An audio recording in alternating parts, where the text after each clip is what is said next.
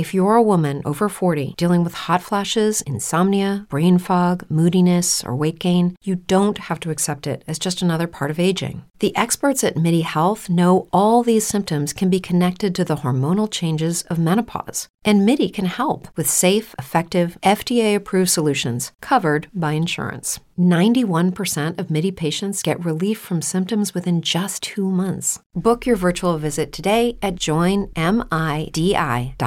The following is brought to you by the Social Suplex Podcast Network. Network. Network. Yo, yo, yo, yo, what up? This is Rocky Azucar Romero of Chaos, and you are listening to Keeping It Strong Style, the ace of podcasts. Yo, this is Rich Latta from One Nation Radio. This is brought to you by the Social Suplex Podcast Network. We present to you the Ace of Podcasts, keeping it strong style. Let's go. It's the Ace of Podcasts, keeping it strong style. Covering New Japan, they ready to hold it down. Jeremy Donovan and the young boy Josh come and hit a job out in Barrio the Frogs. From the Tokyo Dome over to the G1. Social Suplex is the network where we can get it done. I'm a chiller and let them have it, cause this is just an intro. Keeping the strong style, six stars from the get go, boy. Yeah, from Tampa Bay to the Tokyo Dome, this is Keeping It Strong Style with your hosts, Jeremy Donovan and the young boy Joshua Smith. And thank you for listening. Welcome to the 50th episode of Keeping It Strong Style, the ace of podcasts on the Social Suplex Podcast Network. Jeremy Donovan here, alongside the young boy Josh Smith. On today's show, we'll be previewing the World Tag League as well as covering all the latest news in the world of New Japan Pro Wrestling. You can support our show by subscribing to the Social Suplex Podcast Network on the podcast app of your choice and leaving a rating and review. You can also get all the podcasts and columns at socialsuplex.com. Go to socialsuplex.com slash subscribe to sign up to get all the podcasts and columns de- delivered directly to your email inbox. All right, young boy. Episode 50. We're in here. Yeah. And one thing about those columns, you guys definitely want to sign up for that service because we recently started our prediction series. Um, myself, Jeremy, you didn't do it this last time, right? No, I didn't, but I will be on future columns. We had um, Wilford from the Wilford Watches podcast, uh, Amy, who's uh, Phoenix NJPW on Twitter, always tweeting great stuff. We had Yeah, uh, she gave us a shout out this past week. yeah, we had uh, Mike Grindle from Puroresu Road. Uh, so yeah, be on the lookout. The heavy hitters, the, the, the, the, the pillars of Puroresu on the internet.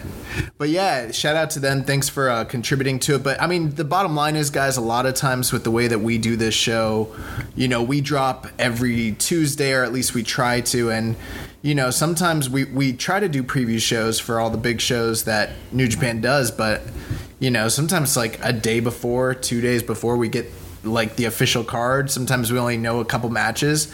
So we thought it would be kind of cool to have something outside of the show that you guys can take a look at where we basically preview and predict what is happening on each show. Um, hopefully, this will be a way to draw more eyes to Social Suplex, more eyes to the show, and you know help us engage with you guys, the audience, the listener. When we're not doing our weekly, well, I mean, we're going to be doing our weekly, you know, podcast, but Right. you know, just, a little additional additional content, more ways for you guys to engage with us and just you know see what we're thinking about. Absolutely. And I know that you guys definitely want to know what we're thinking about because the masses cried out last week when I was not on the show. Actually, who was it? Was it uh was it Musa or was it Maserati who was like Uh, I think it was jars of peanut. I no, think. Jar of Peanuts was like, "Where's the young boy?" Yeah. But like, either Muzza or Maserati was like, "We need to keep this Kyle guy on here." I think I think it was Muzza. I think it might have been Muzza. Was, I know it was one of those two. But yeah, I gotta apologize, guys, for my absence last week. Hopefully, that doesn't become a, a regular occurrence or anything like that. But shout out to uh, Kyle Moores of the SMC podcast here on. Be the outsider's Oh my god! yeah, they used to be the SMC podcast. Yeah. The out. That's hilarious. Um, hashtag free Caleb. No, but uh, shout out to uh, our brother Kyle Moores from the Outsiders Edge podcast, uh, holding it down. And no, they're right. We need to have Kyle back back on the uh, the show. But um, you know, he did a great job. And Kyle, I know you're listening. He's a weekly listener. You did a great job. Definitely the Rocky Romero of the group. But uh, Don Callis has returned. no, I'm just playing. No, he really did step in at, at a time when I needed him to on short notice. So I, I really do appreciate it. Yeah, it, it was weird doing the show with uh, two baby faces. I'm not a heel. if, if telling the truth and speaking my mind makes me a heel, then my God. Well, you know, a lot of times heels do tell the truth, but the fans don't want to believe them. Well, I'm just call me Jesse Ventura, okay? but um, you remember he had like a conspiracy show? Did you ever see that show? I haven't seen it, but I did hear about it. It's pretty good, actually. oh yeah. Oh man, my but let's uh let's get into this stuff. Yeah, so we are previewing the most epic tournament in Oh my New God. Japan Pro Wrestling. The World Tag League. Dude, I don't even have the energy to like to do a bit about it.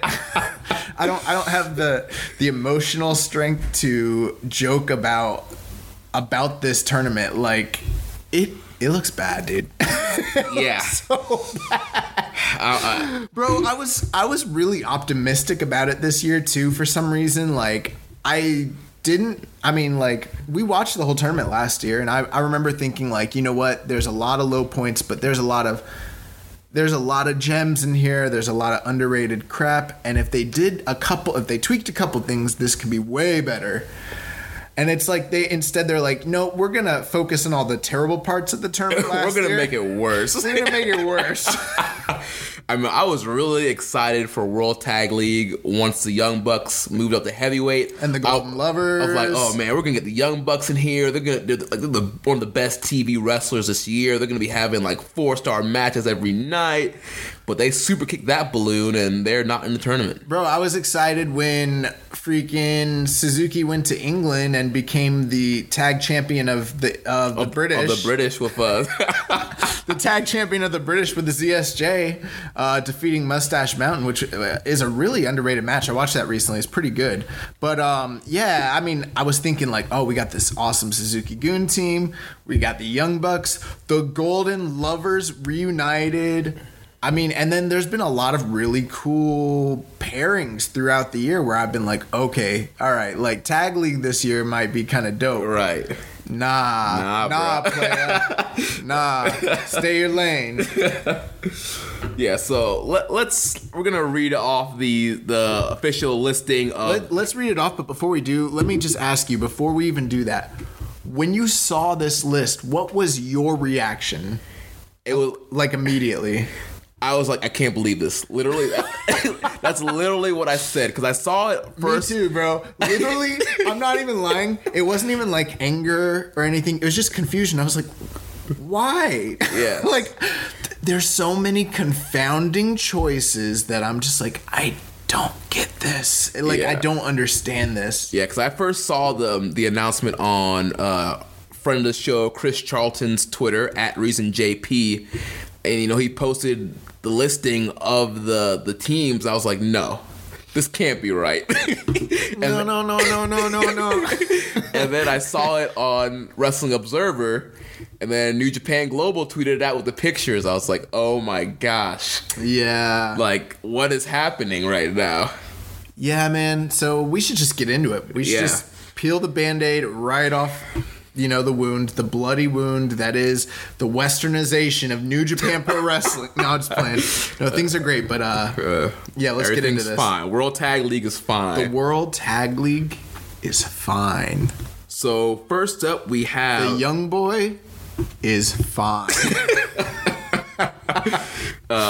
First, uh, we have the returning team of Togi Makabe and Toa Henare. That's right. No Honma, no Great Bash Heel. We have Great Bash Henare. Um, Great Bash, Great Bash Toa, yeah, they were GBT. they were in the tournament last year because Honma was injured, and you know, leading up to this tournament, they they made it seem like Honma and Makabe would be reuniting for this tournament, but I guess they realized that Honma was not up to shape to being in this long tour. I think I had equal parts shock and equal parts like figures. Like this is totally typical because there's that part of me that was like, I didn't think Honma was ready to do a a tag league like this. You know what I mean? And we'll get into the dates and everything, but like bottom line, they they expanded the amount of matches they're having and and everything like that. So it's like. Yeah, I mean, it really figures. But on the other side, they were heating this team up, and I was literally thinking to myself at the time, it was like, you know what? They might go on a run in this tournament and win the whole thing. That's when I was thinking it was Honma and Makabe because I mean they're back to back winners in this tournament just a couple years ago. Right. That being said, Honma like can't do this tournament most likely, but I was very shocked to see Henare and uh, yeah Henare and uh, Makabe back together. So uh, that should be interesting.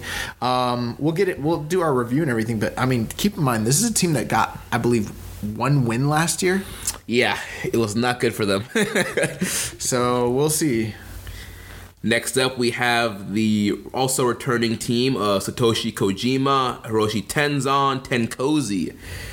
Dude, I don't know when's the last time I've seen Tenzan.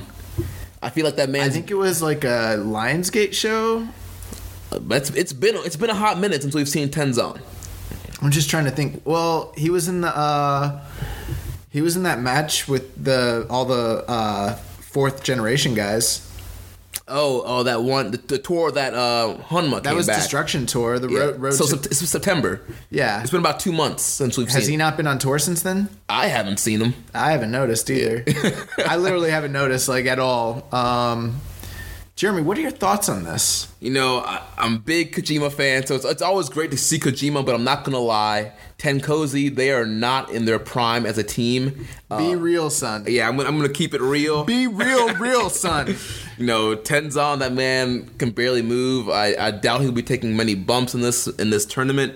Um, so I mean, they're gonna be eating pinfalls. it's amazing to me and i'm not i'm not here to bury you know tenkoji um but it's amazing to me how one year can change so much because last year I wasn't under any illusion that they were going to win the tournament or anything like that. And I also knew that they were, you know, long in the tooth and that they had a lot of tenure and that sort of thing. But it wasn't like having TenKoji on the on the tour was like a terrible thing. You know what I mean? Right. It's like you, you get a, a good little match from them. You know. Right. And I mean, it was entertaining. I actually liked them on the tour last year, you know? I thought it was funny too how, like, um, Kojima, every single, um, every single night that they lost and then when they got mathematically eliminated he kept proclaiming that they're gonna win the tournament Yes. and they're like you can't it was, it's like the last night. He's like, "We're gonna win this tournament." Like, no, no, you're not, Kojima. like he's like he's like because we will prevail and they're like you've been el- you were eliminated like five nights ago and he's like doesn't matter oh my god. but at the same time it's like we have literally before our eyes slowly but surely gradually watched uh tenzan just break down Yeah. and it's now it's to the point where it's like i can't believe they're in the tournament and then with Kojima, well, yeah, with Kojima, it's like we didn't, we haven't watched him break down, but he literally, you know, what was he towards ACL? ACL, yeah. So I mean, we've seen him perform a couple times since then, but I mean, not nothing substantial enough to know whether he's good to go. I I really got to wonder about the inclusion of these guys. Um, you know, I know I got flack earlier in the year for uh, you know talking crap about you know the the legends, but you know I do have to wonder honestly what kind of shape they're going to be to go in this league. I know it's I know it's World Tag League. I know it's not like you know the G1. It's not like the most grueling thing in the world, but at the same time it's like whew like I Tenzan's knees, man. His knees, his hips, uh, it's bad. His Yeah. back, it's bad. So yeah, it's gonna be interesting to see what TenKoji will be able to do. I've actually had some uh, Twitter interaction with Kojima uh, lately. What? He's liked a couple of my tweets. Uh, one tweet I was asking for Are a you tweeting from your personal account? Yes. You- yeah. Okay. Asking for a Bread Club shirt, and he was a he liked that, and just saying you know Bread Club for life. He was a big fan of that. So you know I'm slowly you know building relationship with Kojima. That's because he's vanity searching himself, and or are you just tagging him? no, I, I replied to like tweets that he he puts out. Oh, gotcha. I was like, this man's out here vanity searching himself. No, but that's uh, I'm glad you're doing that from your personal account, not from the uh, show, the, the show, show Twitter. hey man, one one day Kojima's gonna be on the No, show. I, I like I like Kojima as well. Does does Kojima speak good English? Uh, he tweets in English sometimes. I mean, yeah, he worked for MLW. I mean, he's been in the states. So, Yeah. I mean, I wouldn't be surprised. I I don't think I've ever heard him speak English though. I don't think I have either, but Huh? we'll, we'll work on that. That'd be interesting. um, so Maybe we'll get Chris to come on the show again and be the translator. translate it. Yeah. Uh, that'd be awesome. Um, so the next team, another returning team, Yuji Nagata. How about we do this? All these teams are returning teams unless we tell them otherwise, because literally, Yeah, it's like everybody is returning. True. Uh, so Yuji Nagata, Blue Justice, and Manabu Nakanishi, another uh, New Japan New Japan Dad team here. Yeah. So, um, it, it it's kind of like the same thing that I just said.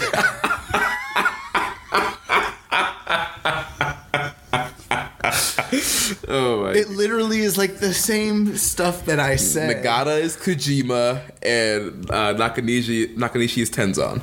In a way, there's a lot of parallels between those two teams. Am I wrong? No, it, it's Nagata, Nagata's gonna be doing most of the work here. I mean, we, we've been talking about Nakanishi since we started the show. How he can barely move.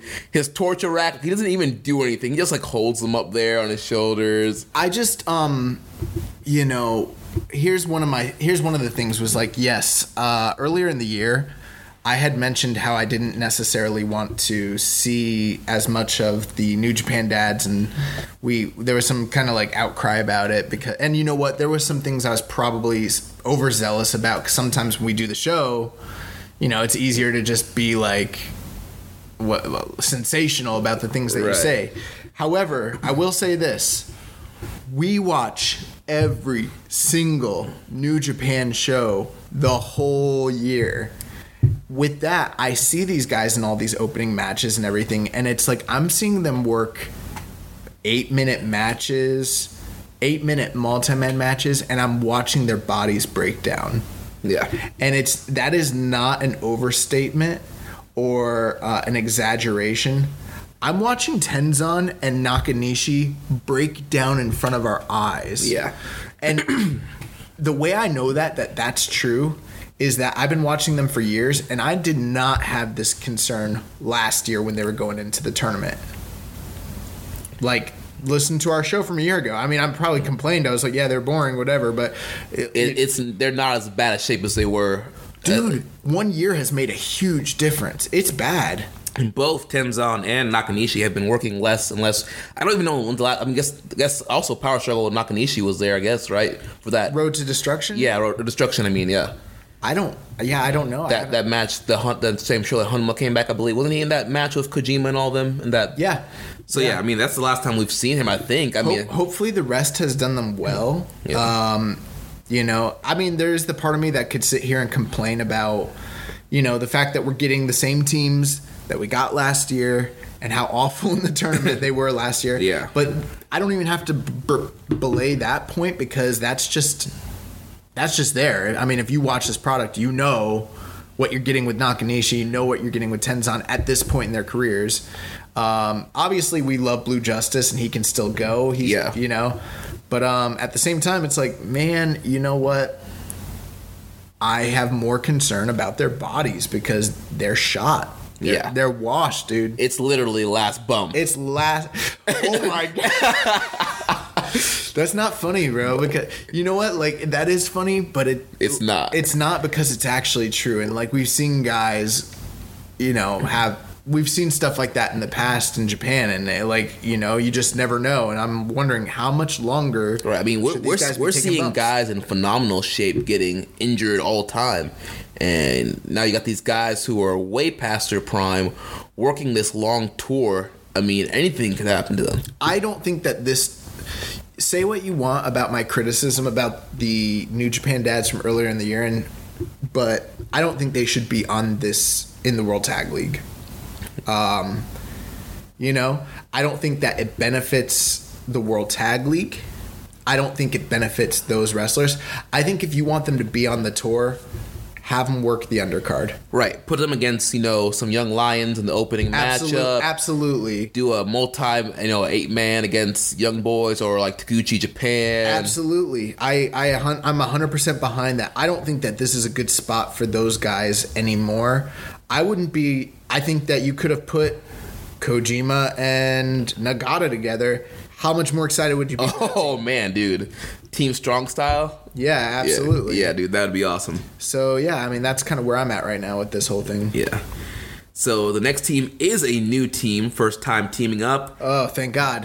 Ayato Yoshida and Shota Umino. They're here to take all the pinfalls. Yes. and, the, and the interesting thing here, these guys have been kind of been rivaling since Yoshida's you know arrived Yeah. in the promotion. So taking the rivals together, I wonder if we'll see some miscommunication between these guys, or if they'll put that aside and try to you know try their best. I mean, like you mentioned.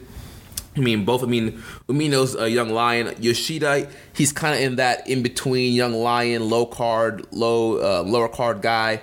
Um, so both of these guys, um, you know, either one of them can eat pinfalls for the team. So I don't, you know, they'll probably get maybe maybe one upset win throughout this whole tour, but essentially, like you mentioned, man, they're just here to eat pinfalls. Absolutely. So I mean, you know, I gotta say, I actually am very, very excited for this team. Remember last year how I said that I wanted a young lion team? Yeah. And my my whole idea was I was like team up Toa Henare because at the time, if you don't, if you guys don't remember, Henare was still a young lion. Yeah. he just came back Still, from. Uh, still in the black tights. Yep. No, no face paint. No, no Toa bottom. We didn't, yeah, the Toa bottom. uh, we hadn't seen any of his gimmick until Wrestle Kingdom, which this tour obviously is before that. So he was still literally a young lion. And at the time, um, I was like, dude, put him with Kitamura Yeah.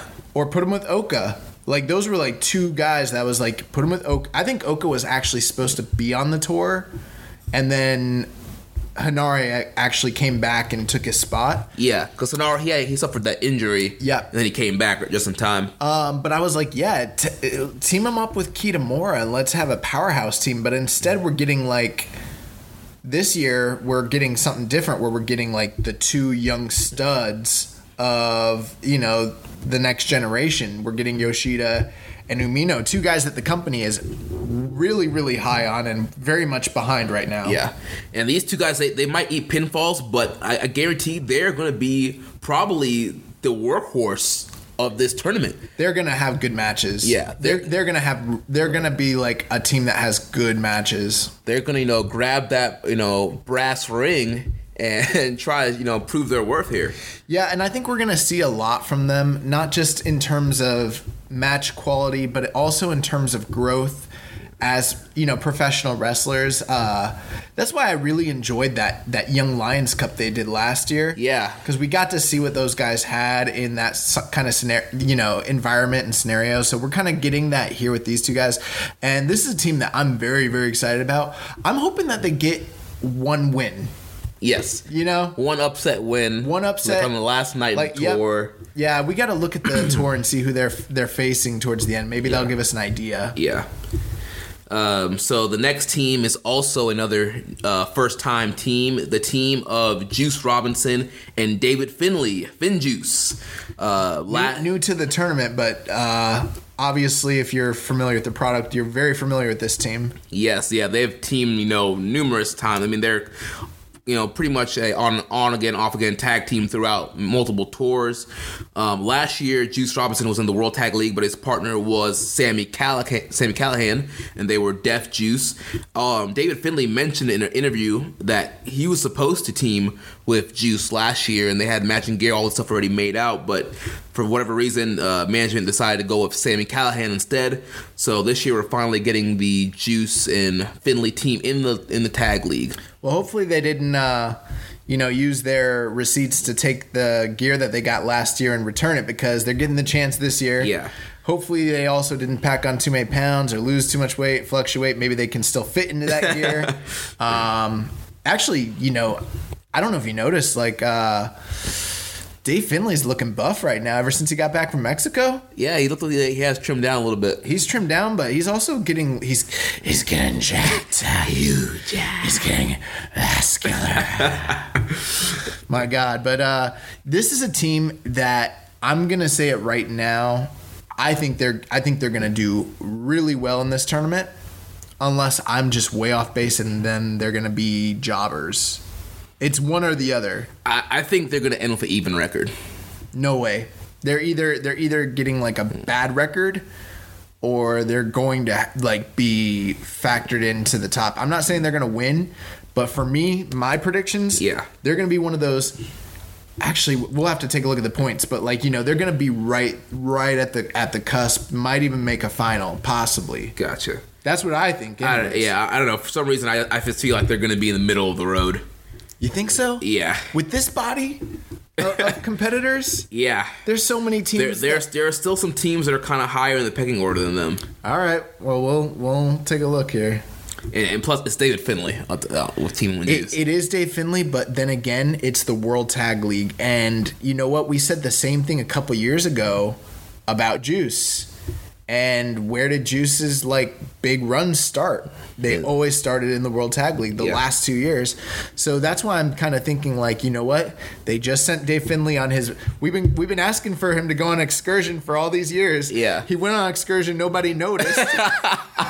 well, it was, a little, it was a little mini excursion. he went on a little mini excursion. You know, he went. He did some Arena Mexico. You know, spots and some lucha libre. Lucha Libre. but yeah, he he uh, you know he went to uh, my native land, um, land of the Aztec warriors, and yeah, he had some good matches, and then he's back, and I think that they are gonna get behind him. I think that obviously they they have jobbed him a lot, but I mean he he's teaming with Tanahashi.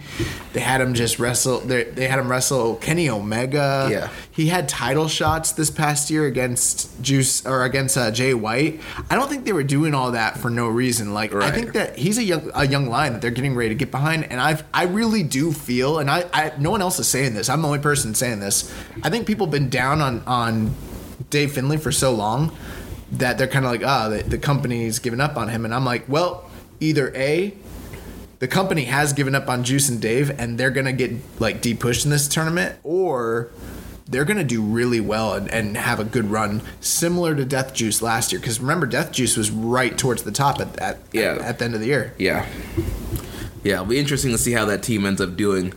Uh, so next up we have Big Mike Michael Elgin and the Ring of Honor television champion, the Hawaiian juggernaut Jeff Cobb. Very, very, very interesting pairing. Um, what are your thoughts, Jeremy? So interesting. So yeah, this team they they were a first time team last year, and if you're new or if you don't remember, there was some drama between Cobb and Elgin. Elgin not being happy that he was teaming with Cobb, and there was like text messages that were sent out that ended up getting tweeted, and Cobb ended up seeing them, and there was this whole awkwardness between them. Not to mention all the uh, sexual allegations that were going on. Right. you know what's funny is like there's a time in our show where I was like really like hesitant to talk about stuff like that, but now I'm just like, F it, let's say it. Elgin's a terrible person.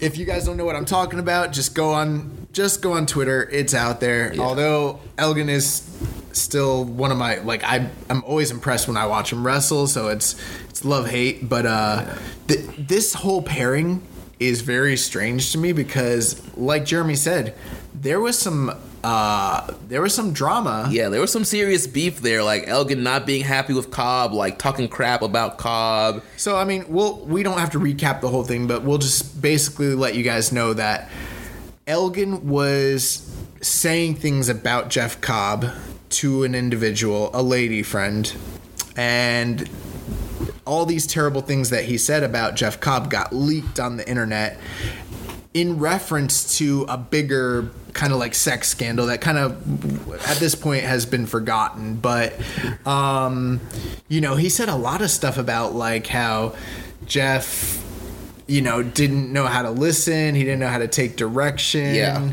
um, he's always hanging out with War Machine, which I don't know why that pissed off. And then there was that like, last match of the tour. It was like Cobb and Elgin against War Machine. Yeah. it was really awkward.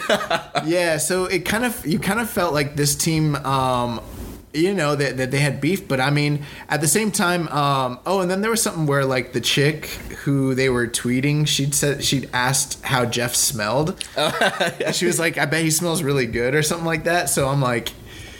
Oh my god, like there's so many like there's so many like circling parts that in play here. I'm like, ooh, like I can't last year I was excited to watch this team wrestle because they kind of reminded me of like the Steiner brothers Yeah. or like Brody and Hansen, like power teams. They kind of remind me of like one of my favorite WCW teams of all time, Scott Norton and Ice Train.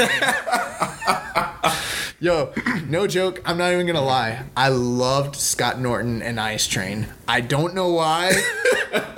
I, I don't remember a good match that they ever had, but as a kid, I thought that they were like the most awesome tag team that existed. Dude, that's hilarious. But now it's like I'm not excited to see them wrestle for that reason. Now I'm like, Well, I'm, I'm sure. I mean, a, a year's gone by. I'm sure that uh, they've probably had to have made up by now. remember Jeff Cobb had come out in in public and stated that they talked it out and that everything was fine between Oh yeah, yeah, yeah, yeah. and that um you know and then you know to be fair elgin did like have a lot of like booking issues following that whole incident I don't even know what the resolution ended up being, but it does seem to be something that kind of affected him. But um, obviously, I mean, these guys don't always get a say in what they do. I mean, if management wants you to team with, you know, Joe Schmo, that's who you're teaming with. Right. You know what I mean? Yeah. Um, I'm sure some of these guys would love to team with other people or whatever the case may be. But um, I believe last year they were calling themselves Super Strong Team. Yeah. Um, and I don't think that name ever stuck. Like no one else seemed to like remember it, but Yeah. I still remember it. Like, and I'm I'm down. I'm all, I'm here for Super Strong Right. Team. You know, you know, as our good friend Aaron Nova says, I'm not the booker. Yeah. These guys are not the bookers, so they couldn't book, you know, themselves out of teaming with each other. I will say this though, um, they did not have the best match. Like they were not like the MVPs of their uh, Block. block or anything like that. But last year was a chance for Jeff Cobb to kind of come in and do like a showcase, and Elgin to be Elgin, and they were a pretty exciting tag team to watch. So. I am excited And- to see and- them come back. And clearly, I mean, it did, it did wonders for Jeff Cobb. I mean, he's been brought back on multiple tours. Um, he's, you know, featured a lot on New Japan now. The only weird thing about it is like it's so out of the blue. Like you would think, oh well, they teamed last year, so it's normal, right? Well, Jeff's been back quite a few times, and him and Elgin have never been teamed up. I think they But teamed up like once after this. Right. Well, there was that one interaction where um, Cobb came out to challenge the Never title after Elgin lost, something like that. Was he even helping Elgin? Like, did they even interact? I don't even remember. I don't remember, but I, I feel because Elgin lost to Goto, right? Yeah. And then Cobb like, came out. And then also, I think th- there might have been like one eight man tag, I think, around that time period There, too. there was an eight man tag right after the tag league. I remember them teaming a couple times after tag league, but I don't remember them. I could be wrong. I mean, I I, guess that's why we need a producer for the show. But it's not like, I mean, Cobb's been on quite a few tours this year. I've never seen them teamed up. You would think that if they were building to like next year and they wanted to kayfabe show that they're bros or whatever, they'd be teaming. But it's like they they really haven't. So it does seem kind of weird. Yeah. Are you excited for this team? You know, I don't know. I'm, I'm not. I'm not super excited. I mean, Remember how excited we were last year? yeah. I mean, I think they'll be fine. Like, Yeah. I don't, I don't know. I don't expect anything over the moon from these guys. I mean, Jeff Cobb has been on fire this year. Uh, has been really motivated. So Yeah. maybe he'll step it up. But I mean, I mean, they're both great wrestlers. I mean, just that in this tag league, I mean, they just don't excel. Last year, it did seem like they were a very disconjointed team where it was like Elgin was doing Elgin stuff, Cobb was doing cool Cobb stuff, but they weren't like a cohesive like Unit, yeah. unit. You know what I mean? So it'll be interesting. And then next up, we have the team of Tomohiro Ishii and Toru Yano from Chaos. Uh, where, where do we start with this? I mean, these guys have been in World Tag League, you know, several times in a row. They're always teaming up throughout the year. I mean, it was earlier this year. I mean, we thought that Ishii and Yano were in line for a title shot because they were building, they were heating them up. It seemed like it. It really did seem like it. Um, you know, I'm not as down on this team. Like a lot of people are really always down on Yano and uh, Ishii. It's just the weird dynamic between them is Right. always like kind of like eh, you know. But I, I think it's the weird dynamic that makes it work. I mean, you got Ishii, the killer, and Yano, the clown. Like, Yano picks up a lot of pinfalls. Some of the best matches in the tournament last year, like people don't want to remember or anything, but like some of the best matches involved this team. Yeah. And I'm not saying that they've had like young buck level matches, but for my money, probably no team this calendar year, and I'm talking about juniors and heavyweights. I don't think that there's a team that's not named Golden Lovers or Young Bucks that's had more better, consistently better match, like good matches than Ishii and Yano. Yeah, people forget that. I mean, some of their matches with God this year and Killer Elite Squad and other teams. I mean, They always have good matches. they're good matches. They always have good matches. Um, I'm, I mean, trust me. Do I want to see Goto and Ishii tag and be like this dominant monster, you know, Basham team? Absolutely. I'm all. I'm here for that all day. Um, but that's not what we're getting, and I'm not gonna sit here and complain that we've got. Hey, I, I understand Yano's not everybody's cup of tea. Like, there's a lot of people that just hate Yano. Um, I don't think there's anyone that hates Ishii. I mean, that's, Yeah. that's impossible. Yeah. but um, they're gonna have good matches. Yeah. L- like they're they just are. Yeah, I mean, I, I- they're going to be one of the teams. They're going to be high up there in the rankings by the time this tournament's over, too. Yeah, yeah, they they're gonna do well. Um, I mean, am I off base when I say that? Can you like? Would you say? Just think about that for a second. Is there? Would you say that? Man, I'm starting to like make a case that they need to be in tag team.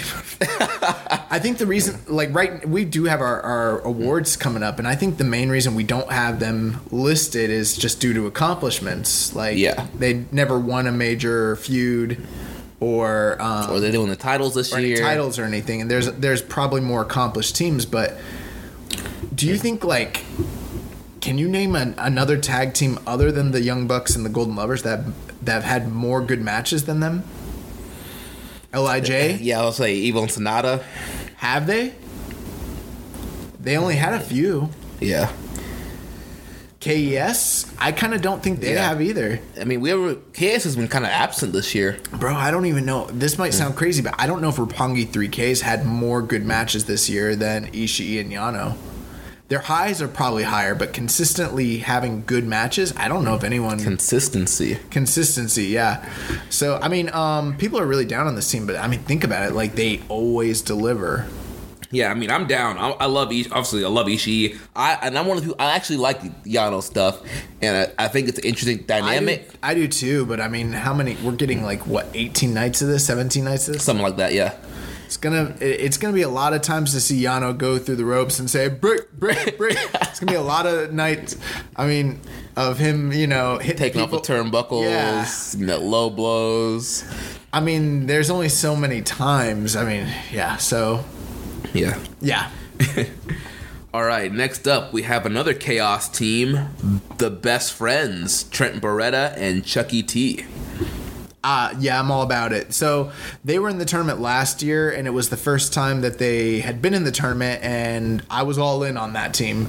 Um, I thought that they were one of the MVPs. Actually, I think they were the MVP of their block. Yeah, They- I remember them having a lot of solid matches last year. I think that I think Best Friends had more good matches in last year's tag league out of both blocks than any other team. I would have called them the MVP of the tournament, and I think people forget that. Yeah, I mean, we had the chance to see Best Friends work live a couple times at Ring of Honor shows, and they're a, a really solid tag team.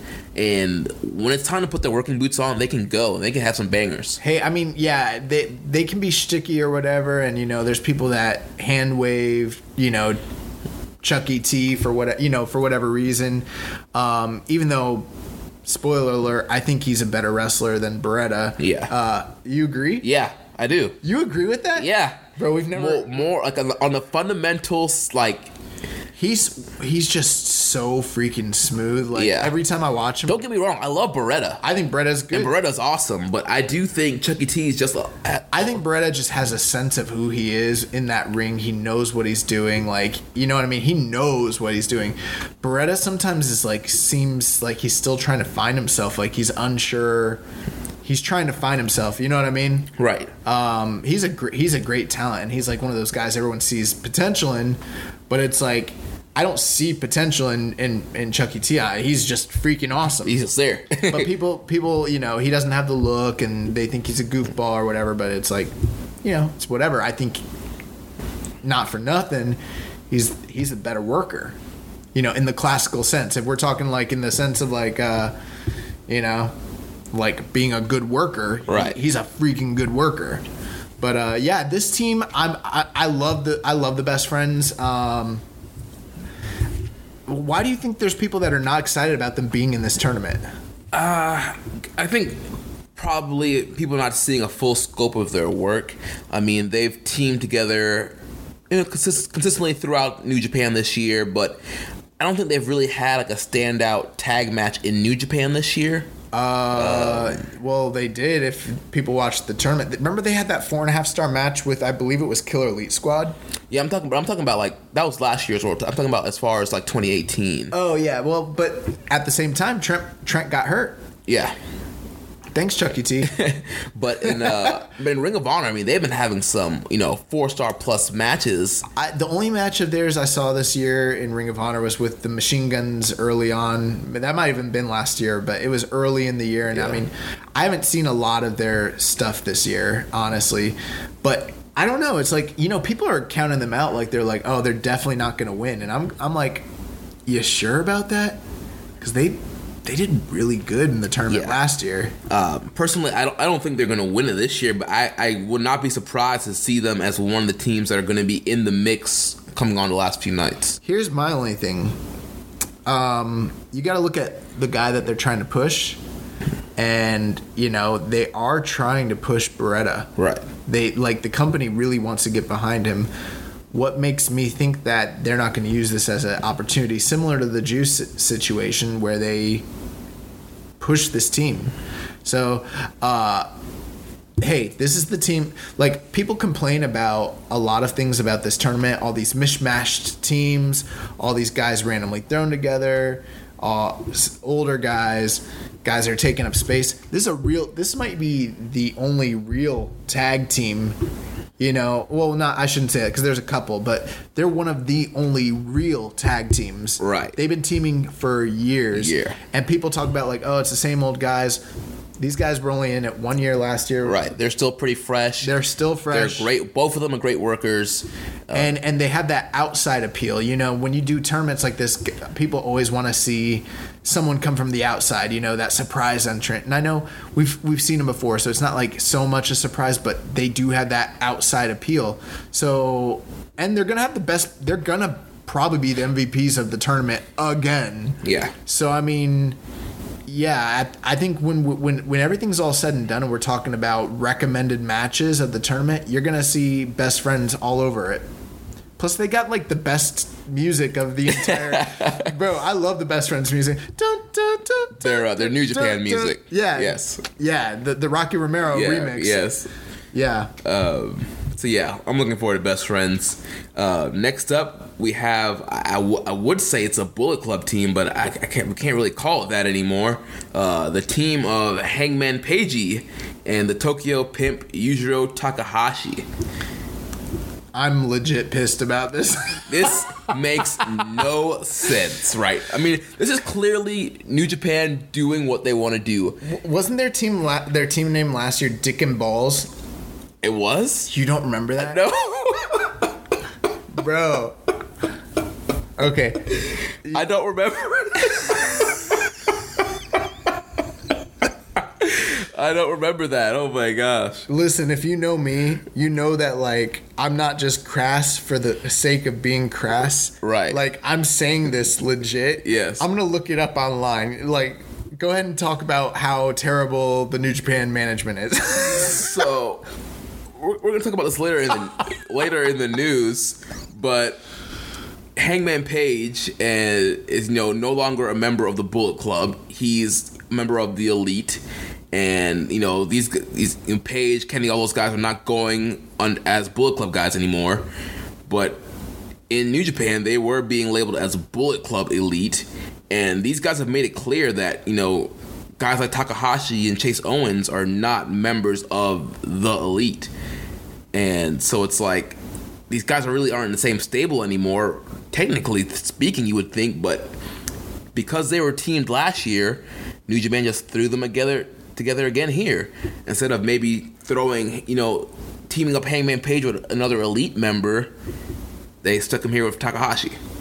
Absolutely. I'm still looking up this this thing on Listen, I promise you that I found this one time on um on Wikipedia. So like I'm gonna ah, they don't have it there anymore. Hold on. I'm gonna find this, trust Okay. me. But yeah, I mean, it's, it's just I, I get they teamed up last year, but with all the, the, the storyline and stuff that's happening now with the the, elite guys, I, I don't think it really makes a lot of sense for them to be teaming up Page and Yujiro. I mean, it's not so much that that it doesn't make sense because I think it does make sense in a in a way. Like they teamed together last year. Um, they are both technically from like From a from a New Japan, from a New Japan standpoint. they're they are Bullet Club elite. yeah, they're both part of the elite. But um, you know, as far as like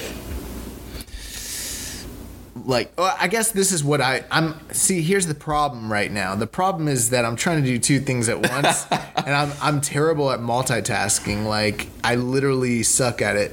Um let's not move on. Just talk about this because I'm to find this. I promise you. Yeah, so you know Hangman Page um, and Yujiro Takahashi. I honestly, I really don't remember much of, of how they did last year. I, I think they were pretty uh, just a solid team. I mean, Hangman obviously being the workhorse of the team, um, and Hangman has had an incredible year this year. You know, he's going to be a candidate for most improved, definitely. And once again, I would expect him to be the, the workhorse of this team. Um, he's another guy that New Japan has uh, been slowly getting behind this year. You know, he's been having a lot of big opportunities and matches with guys like Tanahashi and Omega and Naito. So clearly, the New Japan office um, they they hold Hangman Page in high regard. I found it. It's right here. Look. Yujiro Hangman. Dick and balls. I, I the whole I, the whole reason I remember this is because at the time you and I were on our big kick where we were like we're gonna listen to all the post match commentary. Oh yeah. But um, yeah. So I, I did that in a uh, Howard Finkel voice I think just now, which was actually pretty good. Um, but anyway, so Hangman obviously is Hungman, Hung, Hungman, Hungman, yeah. And so they were like they were trying to find a team name for themselves, and he's like, "You have big dick." And he's like, he's like, uh, but I have big balls. And he's like, all right, we're gonna be digging balls now. And that's when I was like, this team is never gonna win this tournament. and um, yeah, their team. The funny thing is, like last year, their dynamic was kind of funny. I can't corroborate this. Like I don't have all the matches pulled up, but I think I think Hangman was there to take the pinfalls for Yujiro. And Yujiro was pretty much picking up most of the wins. Wins, yeah, with the uh, pimp juice. But Hangman was very impressive. Remember how impressed we were with him last year? And like that was at a time where like a lot of other shows and a lot of other people that you know talk about New Japan were really down on Hangman, and we are Yeah. like, we actually listed him as our most improved on our year end awards. Um, where I didn't see a lot of people talking about that, and I was like, this guy's freaking incredible. Yeah. Well, now things have like really changed. It's like Hangman picked up a win. Like he he had he was in the freaking G one. Yujiro was not. Yujiro the only tournament Yujiro was in this year was the uh New Japan Cup. yeah he got knocked out in the first round. So I mean, I think this time around Yujiro's there to pick up pinfalls for Hangman Yeah. talk about a guy that's really raised his stock this year. But the main reason that I am pissed about this, and it is a freaking travesty, why aren't the two Virginia boys put together? They teamed all year. We should have had the crown jewel Chase Owens and Hangman Page. The Good old Virginia boy. The good old Virginia boys. Like you I- literally the reason I'm pissed about it is because it seemed like that was what we were getting. How many times have Yujiro and Hangman teamed this year? None. Exactly. So what the freak are we doing? what are we talking about? Yeah. Why are they on this team together? It's stupid, right? Yeah, it makes no sense. And I mean, who would you rather see? I would rather see these good old Virginia boys. Yeah, and I mean, I think it. I think it's probably bad for Yujiro. Yujiro is going to be the guy taking the pinfalls, unless unless I'm just misun like uh, miscalculating Hangman Star power in the company. I mean, I, I don't think you are. I mean, based on like he- he's been in the G one, he's he had matches with Tana. He beat Tanahashi this year. he beat Tana. Yeah, bro. Remember he beat Tanahashi in Ring of Honor this past Yeah, year. he had a match with Naito at Global Wars this weekend. He he had a match with Omega earlier this year on New Japan Show. I mean, Yeah, bro. I mean, he killed Joey Ryan this year. Like, it's been a big year for this man. Oh my um, gosh. He drank piss this past year. Like, uh, and I don't know what Yujiro's done this past year, except for like bring out uh, what's her name? Uh, Pieter. Oh my god, I love Pieter so much. Uh, but yeah, man. Uh, those yeah, it's could have gotten. We could have we could have gotten Chase on this whole tour, and Dude, Chase is not on the tour. He's not even in the tournament this year. that's weird. That's really weird. Yeah, and I mean, like Chase would have been the perfect fall guy, Yeah. And and it probably would have helped both guys and been a better. We'd have better matches all around. So, yeah, I'm super excited for this. super excited. It's great. It's fun. It's fine. Uh, next up, we have the current reigning IWGP Heavyweight Tag Team Champions, Tama Tonga Tanga Loa, the Gorillas of Destiny. I thought you were saying we had the current IWGP Heavyweight Champion. I was like, he's here. he's gonna show up. My God. Oh, So we got God. What, Yeah. what are you thinking about God here? you know, they have gotten better as a team. I remember when they first started teaming up, they weren't, you know, the greatest team in the world. But, you know, they had a decent tournament last year, and they've been decent in a lot of these tag matches they've had. Um, we've mentioned, you know, Tama Tonga seems to be stronger as a tag team wrestler than a singles wrestler. Um, I think he really excels uh, teaming with his brother. Uh, you know, I, obviously as the champions, I expect them to um, be one of the top leading teams in this tour when it comes to points, and you know you got to look out for who ends up uh, beating them in the tournament because they will be in line um, for a potential uh, tag team title shot in the future. It's it's God. I mean, I don't really have much to say about them to be honest. Like they they're capable of producing good matches. Um, I think last year I was still on the whole. I was riding that whole wave after you know Tama had cut that amazing promo at the G one. Yeah. and I was all like, like free this man, Yeah. and then they freed him, and I was like, cage this man. Lock him up. Lock him up. Oh, Sideline. Put him in the Uso penitentiary. Um, so, I mean, I can't really say that I'm excited for them. I mean, obviously, they're the staple of of the uh, you know the tag division, so they got to be there. Um, at the same time, I mean, I'd be really shocked if they're gonna win this. They're gonna be at like near the top when it's all said and done. Yeah. Hopefully, they they put on good matches. They had a couple good matches last year, and I mean, generally speaking, Tama Tonga and Tanga Loa can be entertaining in spurts. So um, this should be fine. But I, I'm not like this is one of the teams I'm most like unemotional about as far as I don't hate it, I don't love it. I just it's They're there. They're there. Yeah. It's God. All right. So uh, next up, we have three teams representing Suzuki-gun. Oh my god. First, we have Minoru Suzuki and Takashi Iizuka. All right. Listen. Um this was literally the worst. This is one of the worst tag teams I've ever seen in my entire life. You think I'm joking? I, I, it's it's funny because it's true though. That's why I'm laughing. Dead ass serious. Like they suck. Dude, they were in the tag They league. suck They were in the so tag league last hard. year, and it was horrible. It, it's really horrible. It's not even like we're not even gonna sit here and talk about the tropes like we always do. It's just literally they suck. Yeah, They suck so hard. dude. Like there's nothing more to say. It's really one of the most egregious. Just take how how much we complain about Iizuka in multi-man matches, and then We have multiply a, a that. full freaking tour of Iron Claw biting.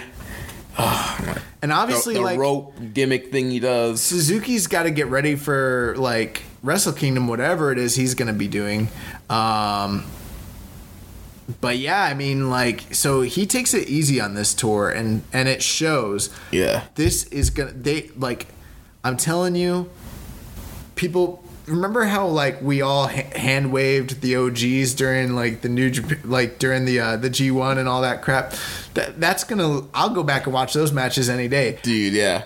compared to compared to what this is to be this is to be hot garbage Yeah. literally i'm telling you um you might as well just skip those matches i'm serious like we'll watch them probably but i mean i'm not going to be paying attention like they can fly a kite like whatever you can miss me with that that that iska stuff and what the all right we'll we'll, we'll get into it but okay All right, so the second Suzuki Suzuki Gun team is Lance Archer, Davey Boy Smith Jr., Killer Elite Squad.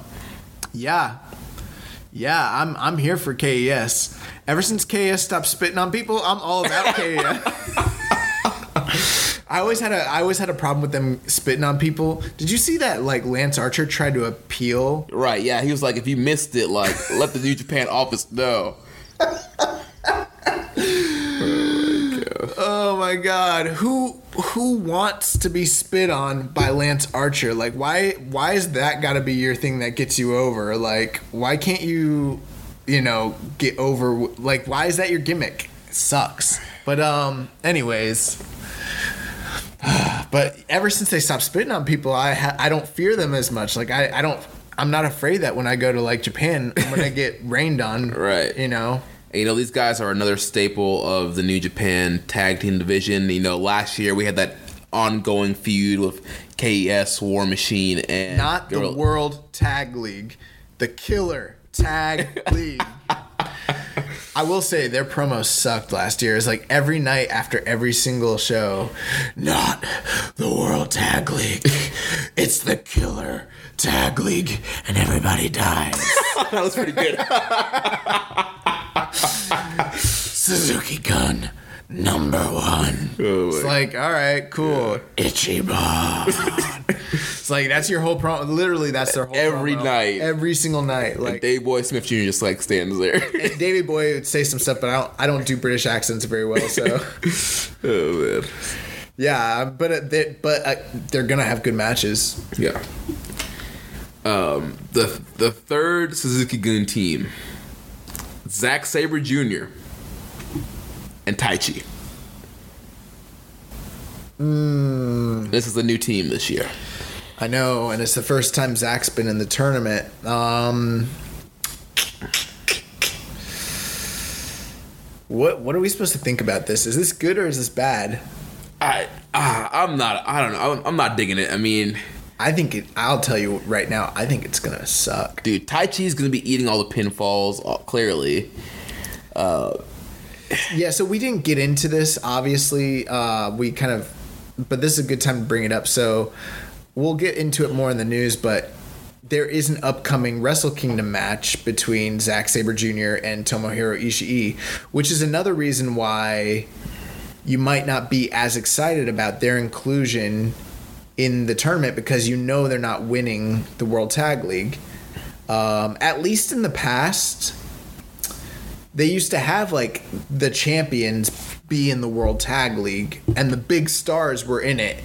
And th- then that was kind of a compelling thing. And even though you knew they weren't going to win, it was like you had Tanahashi, you had Naito, you had Omega. right? You, you team up with guys that could eat the pinfalls for them. Right. And so there was but but now they're not doing that, but then at the same time they've already announced a few matches for Wrestle Kingdom and Ishii and and uh, Zack is one of them. So you know neither of these teams are going to win, and I don't know how hard they're really going to be going in this tournament. And I'll just say like I'm I'm not a big fan. I don't think Zack Sabre and and to, I think that given the nature of this tournament and given the negative tendencies that these two performers can have, and don't get me wrong, I'm not I'm not burying Zack Sabre Jr. I'm not burying uh, Taichi. With that being said, there are valid things that people dislike about them, and I feel like this will only. What's the word that I'm looking for? Um, validate. like validate that or or showcase those things because it's the World Tag League and I don't think they're going to be working their hardest. I don't think that the, I I just think that this is going to be a team that next when it's all said and done we're going to be like, "Oh my god, skip those matches." Is Zack Sabre even a wrestler of the year candidate? like that's what it's gonna feel like. It's Dude, gonna be like, I- I- what what did I ever? Zach has earned so much goodwill with me and Jeremy this past year, and this is gonna undo all of that. Like we're gonna be like, what did I ever see in him? We're gonna be like a scorned girlfriend. You oh know? Oh my gosh. But yeah, I- I'm not a big fan of Taichi, man. That that go to a match left a real bad taste in my mouth, and Which one? the particular particular first one? the power struggle match. You thought the power struggle was worse than the destruction one? I thought they were both bad. I thought the second one was fine. I I thought there was some really bad stuff about it, but I wasn't I down know. like that. I'm I'm, just, I'm not on the ta- the Taichi bandwagon, and I could care less about Taichi. And you know, I, I would much rather have seen Zack Sabre and Suzuki. I know you can't do that because then they would literally win. Who could beat that team? Lots of people could beat that team. The problem is, is New Japan doesn't want them taking pinfalls. right. Like they'd be fine though. They they literally would have been fine, and they should have. We should have gotten that tag team. Like Zach and Suzuki tagged this. That's my problem. Is like They're they were the like you mentioned the tag champ. Are they still tag? They're still tag champs for the British, aren't they? Or did they lose the belts? No, I think they lost the titles to CCK or Aussie Open. Gotcha. Yeah, that's right. Yeah, I think they did lose the belts. Yeah, yeah, yeah. Uh, but yeah, I mean, yeah, they were tag champs in Rev Pro. It's like they've been teaming all year. It's like That's my whole thing. Is like you know, if this, uh, you know, if this tournament's going to mean something, and you're going to include teams that have teamed not just outside of New Japan but in New Japan Pro Wrestling this year. Don't give us these freaking mishmashes. How many times did we see Iizuka and Suzuki outside of the tournament last year? How many times have we ever seen Taichi and, and Zack Sabre? And do you think that we're going to see any of those teams continue? no. no, no, and no. So it's like it, it, it does suck. Like it sucks. Oh, you know what? No, the, They're they're still champions of the British. they are the undisputed British Tag Team Champions right now. They have held the titles for 296 days, winning them on January 20th from Mustache Mountain. They're still the champions. How freaking stupid is that? That it makes even more dumb. that that literally makes it dumb. Like, I'm I'm sorry. I get what. Hey, from a business standpoint, I get why you're doing this, New Japan. But from a fanboy standpoint, you're dumb. This is stupid. I mean, even from a kayfabe standpoint. From a kayfabe, yeah, like like me being a fanboy, I'm like, this is dumb. Yeah. Like this makes me not like your tournament. And there's a lot I don't like about your tournament, New Japan, right now. Like, this is suck. This sucks. Ugh. All right, so the, the last team was last year's winner of the World Tag League, representing Los Ingobernables de Japón, Evil and Sanada. Yeah, so it'll be good to see these two guys get back together. Um, I don't think we've seen them team together since what Dominion. Yeah, In New No, Japan. no. Um, the the following U.S. show, the Young Buck, the return That's right. match, the, The Young uh, the San Francisco show. Yeah. In the Cow Palace. Yeah. So we haven't seen them since like July, basically. Team in so basically half a year. Now they have teamed quite a few times outside of New Japan. yes. Um, this makes sense. they held titles this past year. They they had great matches. Um, And you know, who it was Evil that got injured? yeah. You know, before that injury, you- it feel like they were trying to push them as like the top Japanese team. Yeah, it, it, it did, and um, I was glad last year when I predicted correctly early on before the tournament started that they were winning the whole tournament. Um, I just want to throw that out there. Well, I just want to throw out. I think that they're they're winning the tournament again this year. I don't. I I that's not who I have slotted. And we'll we can get into that, but uh, I am excited for for Evil and Sanada to be included in the tournament. Um, but I don't have much more to say beyond that. I Really, mean, yeah, I mean they're a solid team. I expect them to have good matches. Um, I mean, I like I like both these guys a lot, and uh, I feel like Evil has gotten better this year. Um, so, yeah, not too much more to add to them. yeah. Uh, so, so I think Evil and Sanada are winning this thing. Who do you think's winning? Um, I've been feeling this way for quite a while, and it just feels like it's their year in my mind, and it's I, I think they're going KES.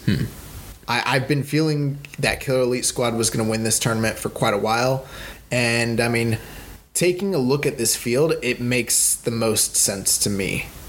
But I, I, hey, they, New Japan has done some wacky stuff This year, yeah. not just this year, but with this tournament in the past.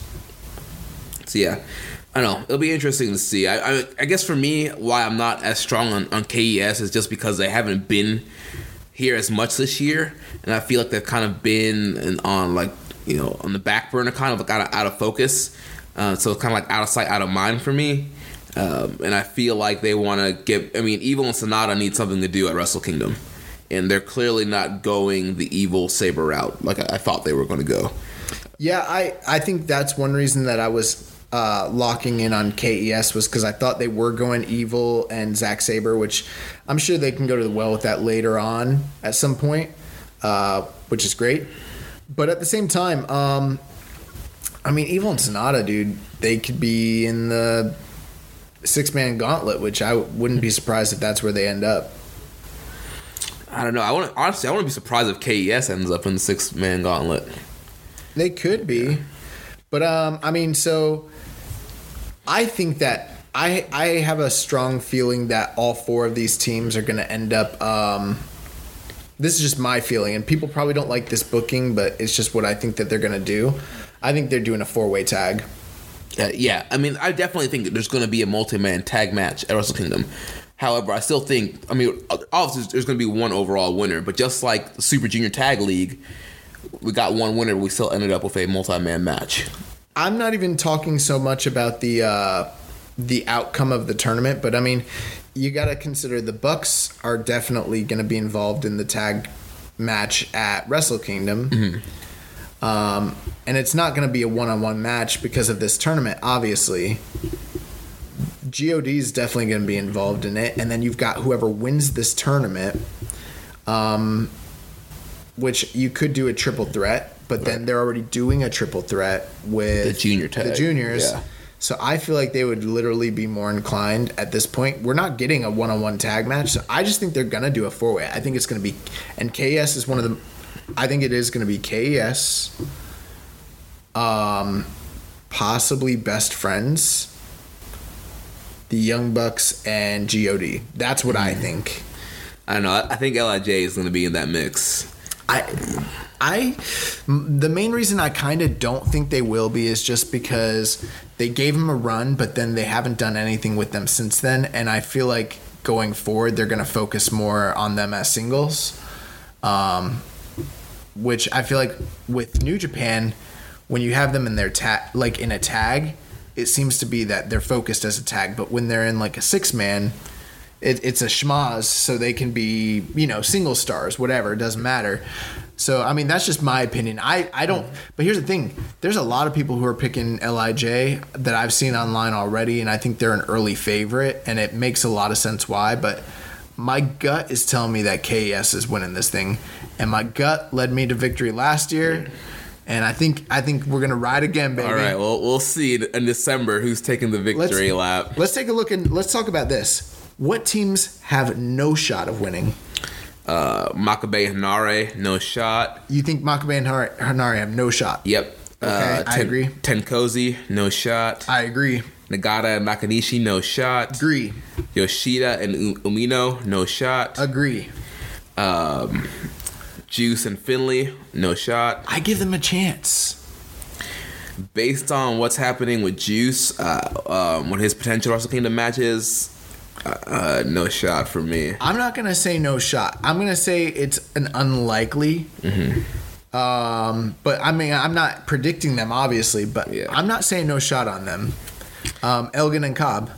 I, I think they they have a slim chance.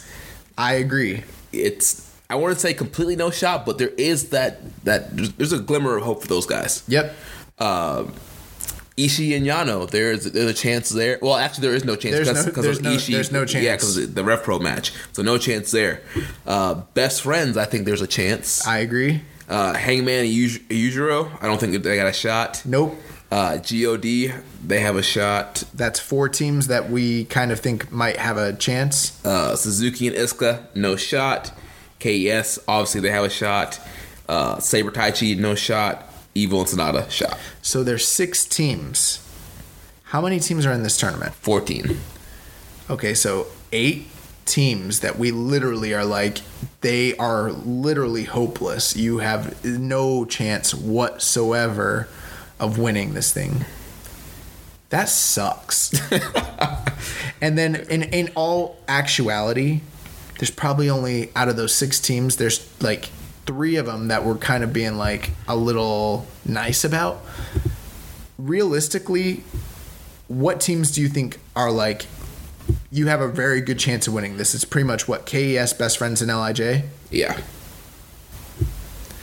Um, I want to talk about this, so let's talk about the, um, you know, the nature of this tournament, The, the, the, format? the format. Yeah, Yeah, so this year the tournament is a single block tournament, just like we saw with the Super Junior Tag League. Last year, this was a two block tournament. We had A block and B block last year, and in multiple past years, this was a multi block tournament. Yeah, I'm looking through the records and I'm trying to see like when the last time they they they've ever done a single block format. And Um, it looks like it was in 2007. Yeah, they, yeah, in 2007 they did an eight-team one-block tournament, and they had a four-way tie for first place. So they had a semifinal set up, and yeah, it was a cluster. So yeah, so we're returning to no blocks. Everybody battling out the top two teams with the most points, uh, facing off on December 9th in the finals. Um, so we'll see what happens there. I mean, the Super Junior Tag League, we ended up with a uh, three-way for the finals. Um, so you never know what's going to happen in the finals. You know, I didn't really get a chance to weigh in on that last week. Obviously, um, I thought that the match that they had at uh, Power Struggle was very, very good. The match for uh, between you know between the three different teams, but it was it's like this. We sat through a whole tournament, you and me. We watched every single match to get a three-way tie to get basically what what happened afterwards. It turned they they They turned it into a, a three-way match at Wrestle Kingdom. We got a three-way to set up a three-way. we got a three way to set, we got a tournament to set up a three way to set up a three way and the tournament we already we've already voiced our complaints about it, but then nobody got over. The only, I mean, yeah, they did a good job of setting up Shingo, great, but now, now what? Yeah. Uh, you know what? But Oh wait, wait a second. Oh my god. Okay, hold on. What? Skirt. So Shingo and Bushi are already they already have a match at Wrestle Kingdom, huh? yes. You know, for some reason I forgot about that, and I was thinking that that Evil and Sanada would have a third person to team with, but they they really are not going to. So they have a good chance of winning this tournament, Yes, huh? yeah. Okay, I'm I'm sorry. I was being foolish. The only thing is, if they do that, it's going to be back to back, uh, which they did that a couple years ago. I mean, And they just did it this year with the juniors for Roppongi 3K, one back to back. I think that they might win it, but at the same time, it's like um, if they didn't win it, let's say hypothetically, they might still end up in the tag title match regardless. Yeah. you know what I mean. Yeah.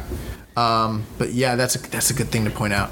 But yeah, so I mean, it's like we did a single block tournament to wind up with nothing. Now we're getting another single block tournament. You know what? I, I will say, I now I'm not completely upset about that finish anymore because there's another promotion that had a tournament where somebody who wasn't in the tournament won won the tournament. so at least the three teams actually were competing in the tournament. Oh my god, how do you know about that? Did you watch that? I, I didn't, but you know, I, I keep up. I listen to multiple wrestling podcasts um, and heard about that. Well, you know what though, we ended up that tournament. We're, t- we're talking about the crown jewel. What's it called? The The best in the world, world, the World Cup to determine the best in the world. the World Cup to determine the best in the world. We ended up with someone who wasn't the best in the world, and then we we did the Super Junior Tag League to wind up with a team that just ended up in another. Hey, good job, boys! You won the whole tournament. Guess what? You got to do it again. Yeah. Get back in there. Stupid. Dumb. Uh, and I'm and now I'm like cringing about the like I'm cringing about why are they going to a uh, a single block tournament because they, they're probably gonna do some crazy. cr- because I feel like they're gonna they're gonna do some some tomfooleries. Yeah. they're gonna bamboozle us. yeah, like it's fin- finessing. Why y'all? fin- Yeah, why y'all finessing? It's like it's stupid, and we ended up with less teams, but more dates and Yeah. more shows, and that's not a good thing when it comes to World Tag League. Oh my God! Last year, getting through the World Tag League was one of the, the like accomplishments of my life. I couldn't believe I did it. Are you gonna watch everything? I mean, I, we I, we have a duty to the fans of keeping it strong style um, to watch and report on the tournament. Oh, I don't know if I can do it. Oh man. Like, I really don't know if I can make. What- let's let's talk about one positive thing about Okay, this, on this tour. Okay, let's talk about the positive. and that is the Mega Aces, Kazuchika Okada and Hiroshi Tanahashi, joining forces for a number of dates in six man and eight man tag bouts throughout this tournament. Guys, when we come up with a terminology that's super niche like this, like the super aces, please tweet it out. Please tweet it out and give us credit for it, please, because I I'm I'm gonna hate nothing more than to find out that like. Reddit, like Kevin Kelly, be like Reddit user Jar of Peanuts calls them the Mega Aces. the Aces. Mega Aces, and we'll be like, "Damn you, Jar of Peanuts! Damn you, Muzza!" oh my god! But yes, um, I love that we do that. Like, remember last year when um, Okada started using the uh, the Cobra Clutch? We were calling it the Billion Yen Dream. Yeah. Uh, so yeah, I mean, I think it's, it's gonna be great seeing Okada and uh, Tanahashi teaming throughout this tour. I hope when they team together, it's super heavy handed, and at the end of every match, they do the handshake again, just like the real like mega powers, you know? Yeah. Like, how do you remember that? Like after every match, they like the handshake, They yeah. would do the handshake. like, I want that. I want nothing more than that. Uh, also, we got some questions I almost forgot about. Um, so we had a question from Reddit user Templar235 who said, "I'm very, I'm fairly disappointed with the teams announced for World Tag League. Lots of New Japan dads, no good old Virginia boys, two crappy Suzuki-gun teams instead of Suzuki and ZSJ Super Team. No GBH. What are your thoughts on the lackluster team selection? We just pretty much Dude. Ga- gave our thoughts on that. You need to come on the show because he literally just did our review in like one paragraph. Yeah. It makes me wonder if we should even be doing this show. we're we're over an hour into the show and like he summed up the whole thing. Like you're absolutely right. We we hate all of those things. I'm glad though that we didn't miss anything because everything he, he touched on we talked about. Yes. Um, and then our boy Muzza underscore 44. He wants to know what teams from outside of New Japan would you like to have seen in the World Tag League? Personally, would have liked to see in Ringkampf, Aussie Open, or perhaps Silas Young in the Beer City Bruiser. Ew. I, I don't I don't mean to make fun of you. Like I'm all I'm all about Ringkampf and I'm all about Aussie Open, but then you please tell me you're joking about Beer City Bruiser and Silas and Young. Silas Young. I think that that's a troll. Yeah. I think that's a rib. Especially since they're not even teaming anymore. It's uh, Beer City's teaming with Brian Milonas as the bouncers, and uh, Silas Young is teaming with Bully Ray. Yeah. So, are there any teams that like? Oh, this is fun. We always do this like with the G1. So it's like, okay, if you could. Dude, Uh, the number one team that I think I would, I'm like logically speaking, that would would actually make sense and it actually could have happened. The Briscoes. oh yeah. You tell. What the heck were the Briscoes doing in November and December that they couldn't f- go to Japan on this tour? Having Christmas with their families. They lo- they they dropped the Ring of Honor tag titles. Like get get your butts, send them boys off the farm, send them to get them on a plane. That's true. So yeah, you got the Briscoes. Um, who else is in in uh, Ring of the Honor? Kingdom, uh, Vinny Marseglia and the TK O'Ryan. SCU. S SC freaking you. And it seemed like we were gonna get SCU too, didn't it? Yeah, I mean they've been featured a lot on the the uh, California New Japan shows. So I mean, that's three teams right there. Um, what are some other teams that you can think of that you would have liked to have seen? Um, I mean, not that it could have necessarily happened, but you know, there's always freaking the Mexa Brothers, Phoenix and Pentagon. right. I mean, Or you know, like, what uh, more do you want there? Like, Me- Mexi Bloods, uh, Phoenix and Flamita. They've been in Japan a lot lately. you mean uh, not Phoenix? I mean, uh, yeah, excuse me. Bandido. Sorry, Bandido and Flamita. Yeah. Okay. Yep. So uh, those are two teams from Mexico right there. So let's just let's just let's just do the round. So you got a couple teams from Ring of Honor.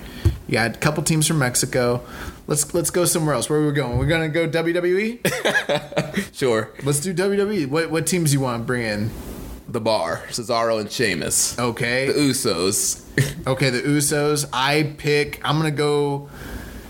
Uh, I mean, who who's in WWE? the New Day. The New Day. Okay, so there's like the three big teams basically. Yeah. At- okay, let's go NXT. So you got Undisputed Era, obviously. Yeah. You know Red Dragon, which I think anyone in their right mind would want to see. You got Mustache Mountain, obviously. Um, you got the freaking War Raiders, formerly known as War Machine. That they You have the Evolve Tag Team Champions, the Street Profits. I don't know if they're ready for a World Tag League, but uh, yeah. So I mean, you got your WWE stuff right there. Uh, let's go to Impact. You got the OGs. Yeah, uh, Hernandez and uh, Homicide. Oh, that's different. So that's different from LAX. Right. So, So you got the actual LAX. they- well, they're well, the- yeah, they're the the, original, but they're they're called the, the, the, uh, the OGs now. Oh, gosh. Then you got the the new LAX. I don't want to watch Homicide and Hernandez. well, can they still go? honestly. I haven't seen. I've only seen clips. Okay. Um, the, the, that the, that's like the only team I know. Basically, is LAX. I mean, they used. I mean, the, um, they also used uh, Phoenix and Pentagon. Okay. The, Well, the Crist brothers, o- OVV, OVE with the team. Oh, they suck. Uh, let's talk. You watch MLW, so you kind of know who's who's hot on the Indies right now. So I mean, what tag I mean, teams are out there? They're also using Pentagon and Phoenix. Um, our, our boys, the Dirty Blondes. I don't know. Yeah, I love them, but I don't know. Yeah, I mean, there's not actually there's not really that many teams in MLW Then right you now. go to Europe and you got Ringkampf, you got Aussie Open, you got CCK. I mean, there's a bunch of teams out there. And then, um, you know, let's go to Japan let's do. And I think I got this side of it. So for me, the freaking uh, Strong BJ. Oh my god, if they were so these are like some teams that I'm like, please, like I don't understand why they can't come into to do a World Tag League, but um, Strong BJ, um, the Twin Towers, um, those are probably like the two mega super like well known teams that I'm just like, why can't they? Why can't they come in and like? Um, you know, the Twin Towers is, is Zeus and Bodyguard from All Japan, and then you've got uh, Daisuke Sekimoto, and he teams with Shuji Ishikawa, I believe. But like those two teams are just freaking muscle teams that I'm like, dude, I would love to see them. So I mean, obviously there's a lot of tag teams that are Also, one that just popped in my mind, uh, PWG guys, uh, the Rascals, Desmond yeah. Xavier and Zachary Wentz. Zachary Those Wentz. guys are amazing. Yep, they're great. And but I mean the real problem here is like we're naming all these teams or whatever, but it's like the real problem is the lack of tag teams in New Japan. And so we end up every year doing this tag league and we end up with these mishmashed teams with teams that you know aren't going to win. Um, it th- some of the problems is just like what uh, Templar pointed out. All these guys that teamed together this year, but they didn't get put together for the tournament. So it shows this is indicative of the problem that's in New Japan with their tag team wrestling in general. You know what I mean?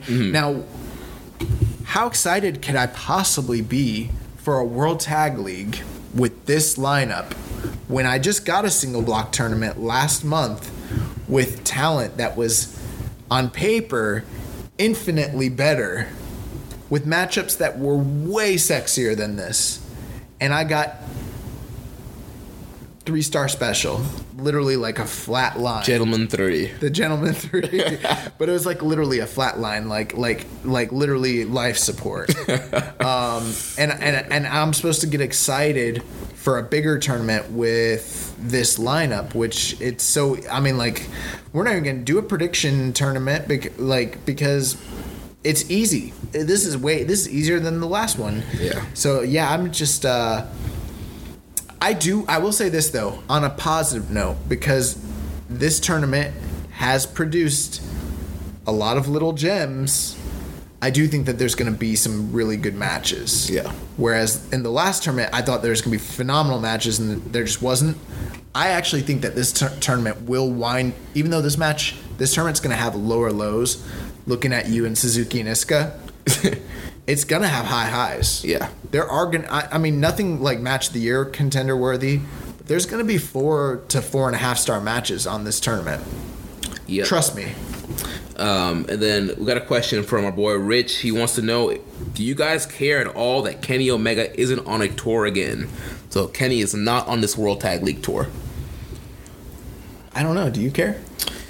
Uh, so I, I kind of I'm kind of on both sides of the fence. One side, I mean, I'm a big Kenny Omega fan. I enjoy seeing him wrestle. I, I you know that would be another you know another thing that could have helped us got through this tour was you know building up Kenny Omega and Tanahashi. But on the other hand, it's like I kind of get not having Kenny on the tour. It's like how many times are we gonna sh- have him and Tanahashi in a multi-man match? Um, and you know, it's just like I kind of like keeping them apart and having Wrestle Kingdom being that first big time they you know get in the ring with each other. Um, yeah. So I mean, I, I have some stuff to say about it. Um, he's the IWGP champion. He should be on the tour. He just should be. Um, it's bullcrap at this point that like he keeps missing tours, but he's the IWGP champion.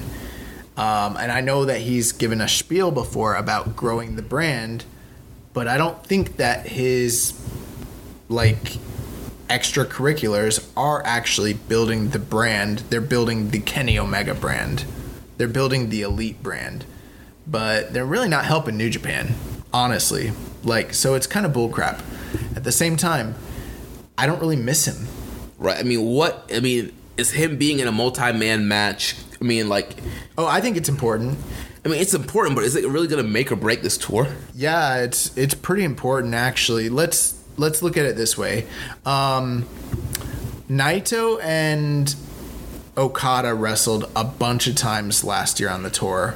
We saw like what a couple of them because they were shot at Korakuen. Yeah. They're not going to be airing every single multi. Let's say hypothetically he does tag matches the whole tour against Tanahashi. They're not going to air all that on New Japan World. What that's going to do, it's going to help them learn one another. It, not that they need it, but another thing it's going to do is build anticip. These are preview matches, preview for their main event. It's going to build anticipation for the show. That's how business is done over there. And I'm not saying anything that Kenny doesn't know or that Tanahashi doesn't know, but to say like, would it help? Absolutely, it would help. There's no way that it would not help the numbers for the Tokyo Dome show. You know what it does do? Hmm. It does hurt. I don't know how much it hurts, and I'm not saying that they're not going to do a number or whatever, but there's no way it doesn't. There's no way it helps. Him not being there does not help New Japan. Bottom line, does it make a big enough difference to where it's like, oh, you know, um, you know, whatever? Like, probably not. But I just, I don't think you get to be the champion if you just you don't show up. Like, especially since the other champions, they freaking show up. And Sounds like another promotion. yeah, yeah.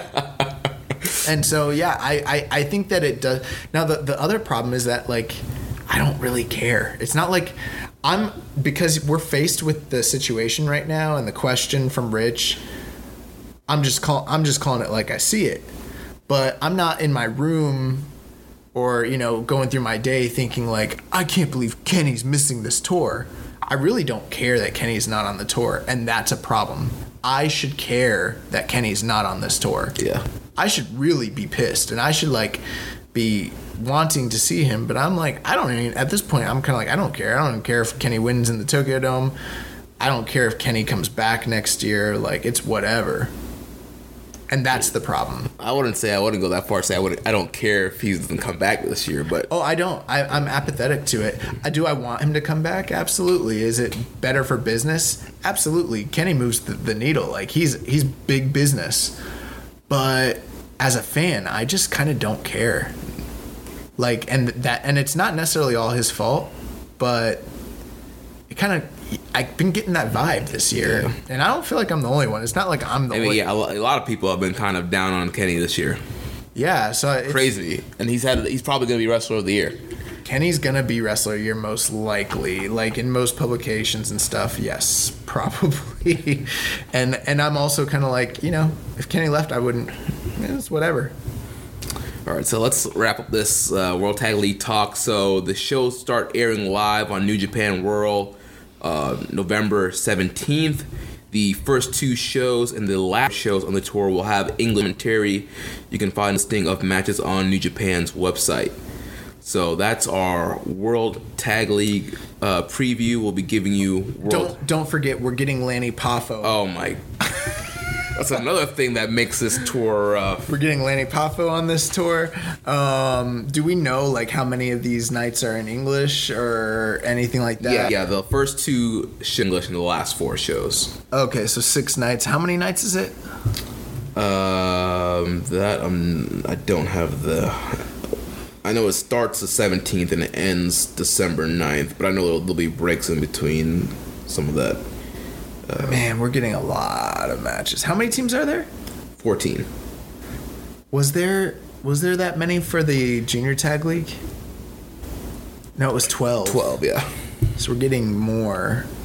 So it's like they're finessing us because they're getting more matches than they did last year's tournament with less teams. Yeah. and they're, they and they're doing more nights. Yeah. Um, cool, man. Cool. Can't. It's gonna be great.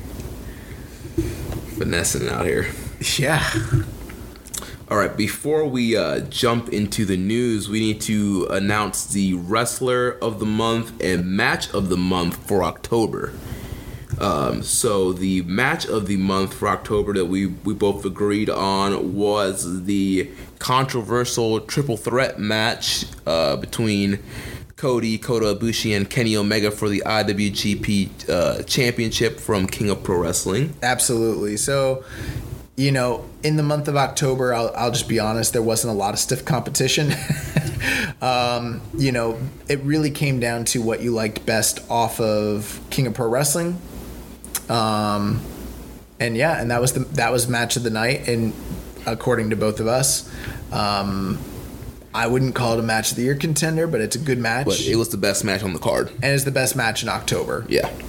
Um, and then for the wrestler of the month, we both agreed that it is Shingo Takagi.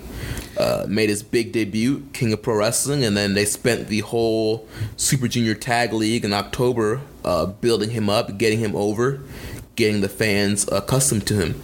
Yeah, so I mean, uh, I don't think anybody made as much of an impact or was highlighted quite as much as Shingo. Um, the only other two directions I was kind of torn to go when it came to Wrestler of the Month was I thought maybe we just do Lij as a unit, but it didn't seem like it was about him and Bushi as much as it was it's the Shingo show. Mm-hmm. And then I was very close to considering that we should name Roppongi 3K because they had an outstanding month. Um, they had some of the best matches on the tour, but w- when it was all said and done, it was all about Shingo in yeah. October. Yeah. Shingo show. So Shingo, Shingo congratulations. Shingo Tober. Shingo Tober. Yeah, that's our uh, that's that's gonna do it for the wrestler of the month and the match of the month. And you know, at this point, I'm guessing we're pretty much like locked. I mean, I, I know we talked about like doing uh, cutting off our, our voting options in uh, at the end of November, but with the World Tag League starting, I, I feel like we should just pretty much go from tag league to tag league. yeah. And uh, drop the award sometime, probably next week or the week after. we pretty much got the awards locked up. There's a couple um, categories that me and Jeremy are gonna have to fight each other about, um, and uh, and kind of locked down. But I mean, we pretty much have our awards. Right. You know. This will be our second annual Keeping a Strong Style year in awards. Yeah, and it's crazy. Like with how much the show's grown. Like last year, we had quite a bit of fan interaction, but like. And we were like blown away, but the amount of votes we got was like it doesn't even it's not even close to how many people listen to the show now. Yeah. Which is, like, crazy. So I'm expecting a lot of votes this year. Yeah. So we're gonna be we're gonna be dropping our uh, what is it? It's a Google Doc. yeah, it'll be one of the, the Google forms, similar to like the contests that we've done. Be a Google form. You know, you can vote. We, we want you guys to share that. Uh, if you guys run wrestling groups or wrestling pages, if the, if you have a way to sticky it or if you have a way to share it or you know what I mean. I don't know what the terms are uh, out there, but we want people in, involved and, and invest in this. And I think we're gonna even have like. Uh, ways where people can get more connected to the show through the voting as well or Right, something yeah. of that nature so um, but i'm very very excited like award season is one of the most exciting times of the year for us and um, i'm looking forward to the preview show i'm looking forward to the rev- the actual awards Yeah. um, our one year anniversary is literally a couple weeks. yeah, weeks we are away less than a month away. and wrestle kingdom is coming up Yes. So- it's, it's a beautiful time. yeah it's gonna be awesome All right, so let's jump into the news. So there have been reports going around of WWE reportedly making uh, offers to a lot of New Japan stars, including Tetsuya Naito. And it, uh, this comes from the Wrestling Observer. In an interview with Tokyo Sports, he said that he received an offer from WWE after the Dominion show in June. Naito says, I didn't even give it thought. The New Japan ring is already the world's number one stage. The fans know this. That's why I think we should focus on our home crowd before looking internationally. Naito would be one of the three, at least, Japanese top guys uh, that, was sent, that were sent feelers from WWE. The other two that we're aware of didn't turn the offers down without thought, although one would be a huge surprise and the other would be a great worker who I don't I didn't see flourishing in the WWE system, but also probably wouldn't have any reservations about moving to the US like many of the Japanese might. huh what's who do you think he, who's that that's dave Yes, this is coming that was from Dave Meltzer, the Wrestling Observer newsletter. a great Japanese worker who would not flourish in WWE. Who do you think they're talking about? I don't know, Ishii? That's exactly who I think. that is exactly. I'm like, oh my god. Can you imagine Ishii like coming to WWE? Like, would it either be the most awesome thing? No, it wouldn't be awesome, but in a way, like the the matchups, the dream matches could either be awesome or be the most off, and it'd probably be the most awful thing. But like, Yeah. I, I've said it for years, but like, a motivated Brock Lesnar and you know Tomohiro Ishii with with no regard for like Brock's safety or health is like, is like my dream match. Like like I'm I'm here for that match all day. Uh, we got a question from Reddit user Maserati. He said, I heard some rumors that New Japan is offering big money to current WWE stars to come over. Is there any truth to that? I mean, Naito has come out and said that he was sent an offer. So, I mean, that makes me believe that there were other guys that were sent offers. It's absolutely true. We've corroborated the story. we know it to be 100% fact. And WWE is throwing out 10 figure salaries to these guys. nah, we have we have no idea what what what is or what what isn't true. Um, I do think it's interesting that they they wanted Naito right off the heels of the Jericho match. Yeah. Hmm. Maybe there's something to something to working with that guy that you know makes makes you look like a star. Oh, you know what? I read. I, I interpret his question wrong. So he was asking about New Japan sending offer to WWE stars, not WWE sending offer to New Japan stars. There was reports that. that. they've been trying to reach out to WWE guys. yeah. Um, so again, I don't. I don't think no wrestler has come out like Naito has come out on the New Japan side, but uh, I'm sure with the way WWE has been um, just swallowing up talent the last couple years that they have made offers. And so his follow up question is, who is most likely willing to come over, and who would you guys want to recruit? What factions would they join? So what WWE guys would we want to bring to New Japan? Cena.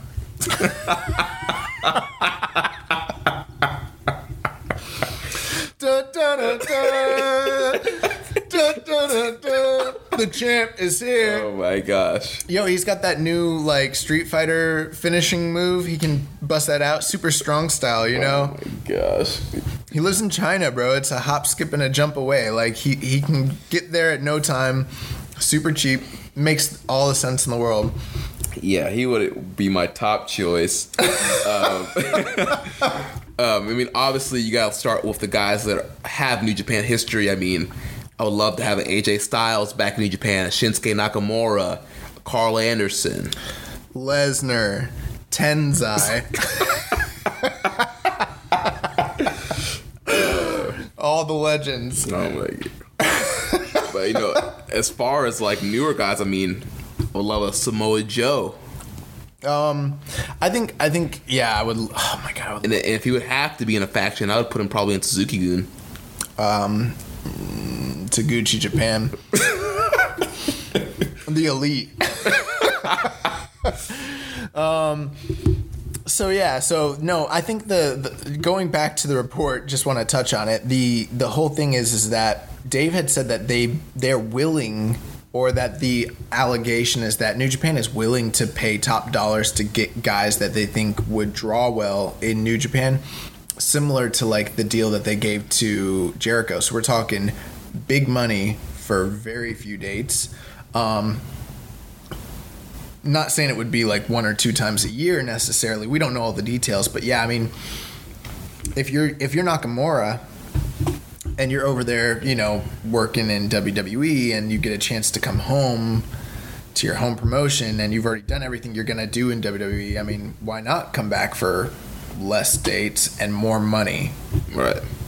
if it's comparable to what you're making or, or more, who knows? Possibly. So, um, and I, I, I've wanted Shinsuke to come back so bad. I, I don't know that he ever will, but I mean, um, Devitt is another guy. Oh yeah, Balor. Yeah. Devitt's another guy I could I could see potentially, but I, I don't know how much money they're making over there.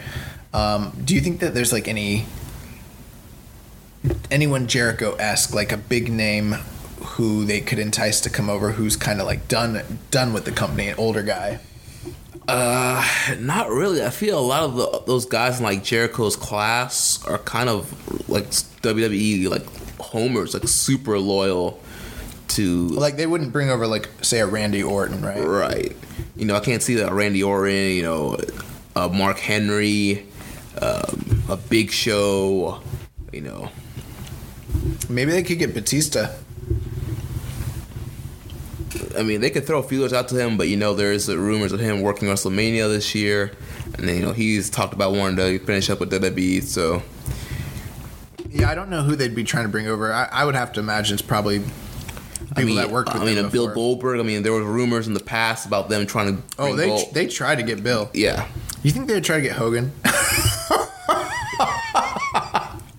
don't. I don't know if they even understand like what what Hogan's been going through over here in the states.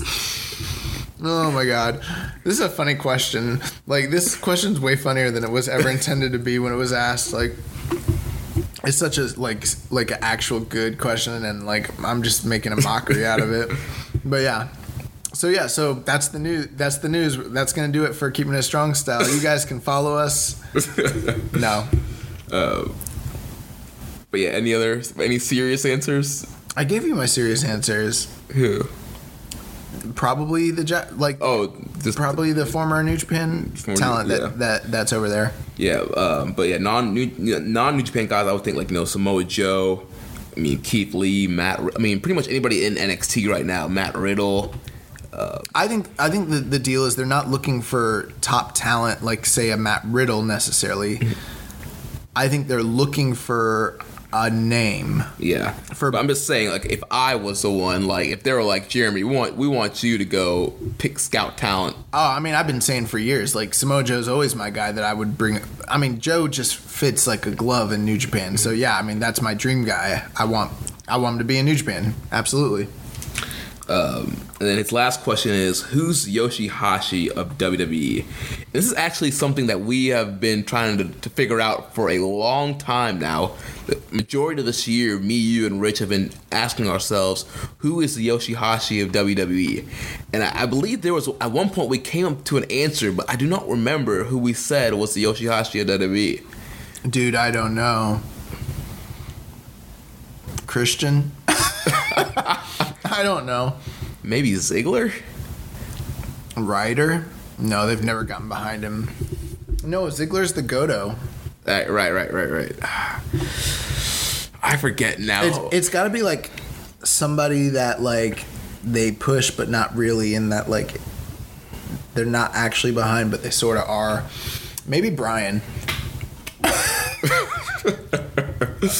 Bro, with his booking this past year, I mean, it could be. yeah. Maybe, I literally don't know. Yeah, maybe Rich can hit us up and re- he'll remind us on who who that was. I don't even watch that company. Like, I literally struggled to remember what tag teams are over there. Um, I have no idea. Yeah, yeah.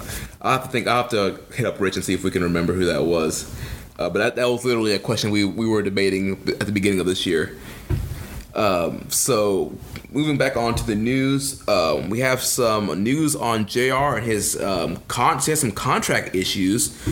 So due to a contract issue, he will be off. Ax the AXS New Japan show from December 31st to March 31st, which means the Tokyo Dome show as well.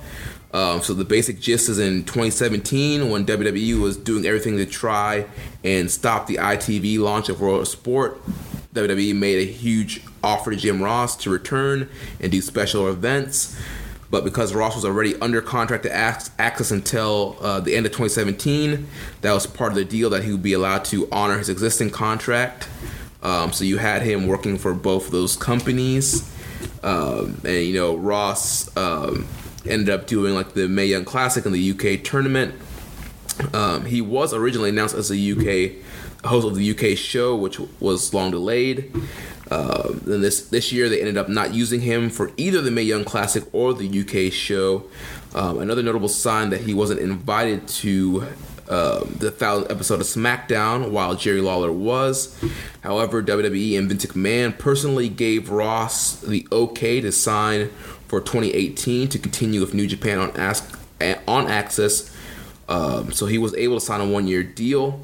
As noted earlier, things changed when Ross was offered a spot as analyst for Quintet, which we mentioned earlier uh, this year on this show, which is Sakuraba's submission tournament on UFC Fight Pass. His Survivor Series MMA promotion. Yeah, and uh, WWE would not allow him to do it.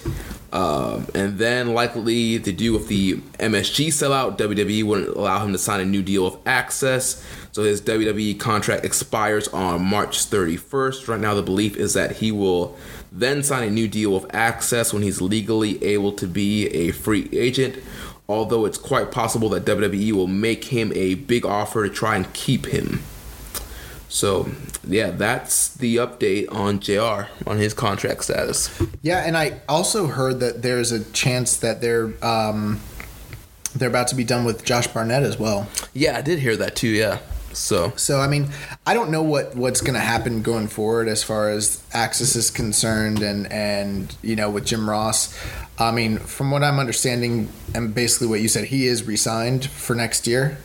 Is that correct? Uh, well, he, he, he they originally they said he could he they could, but then they took that back. So he has to wait until March 31st to uh, sign again.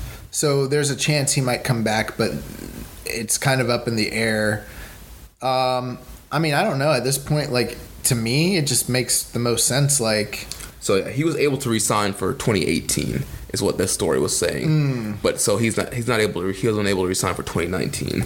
Well, it sounds like he might be because WWE doesn't seem to be using him.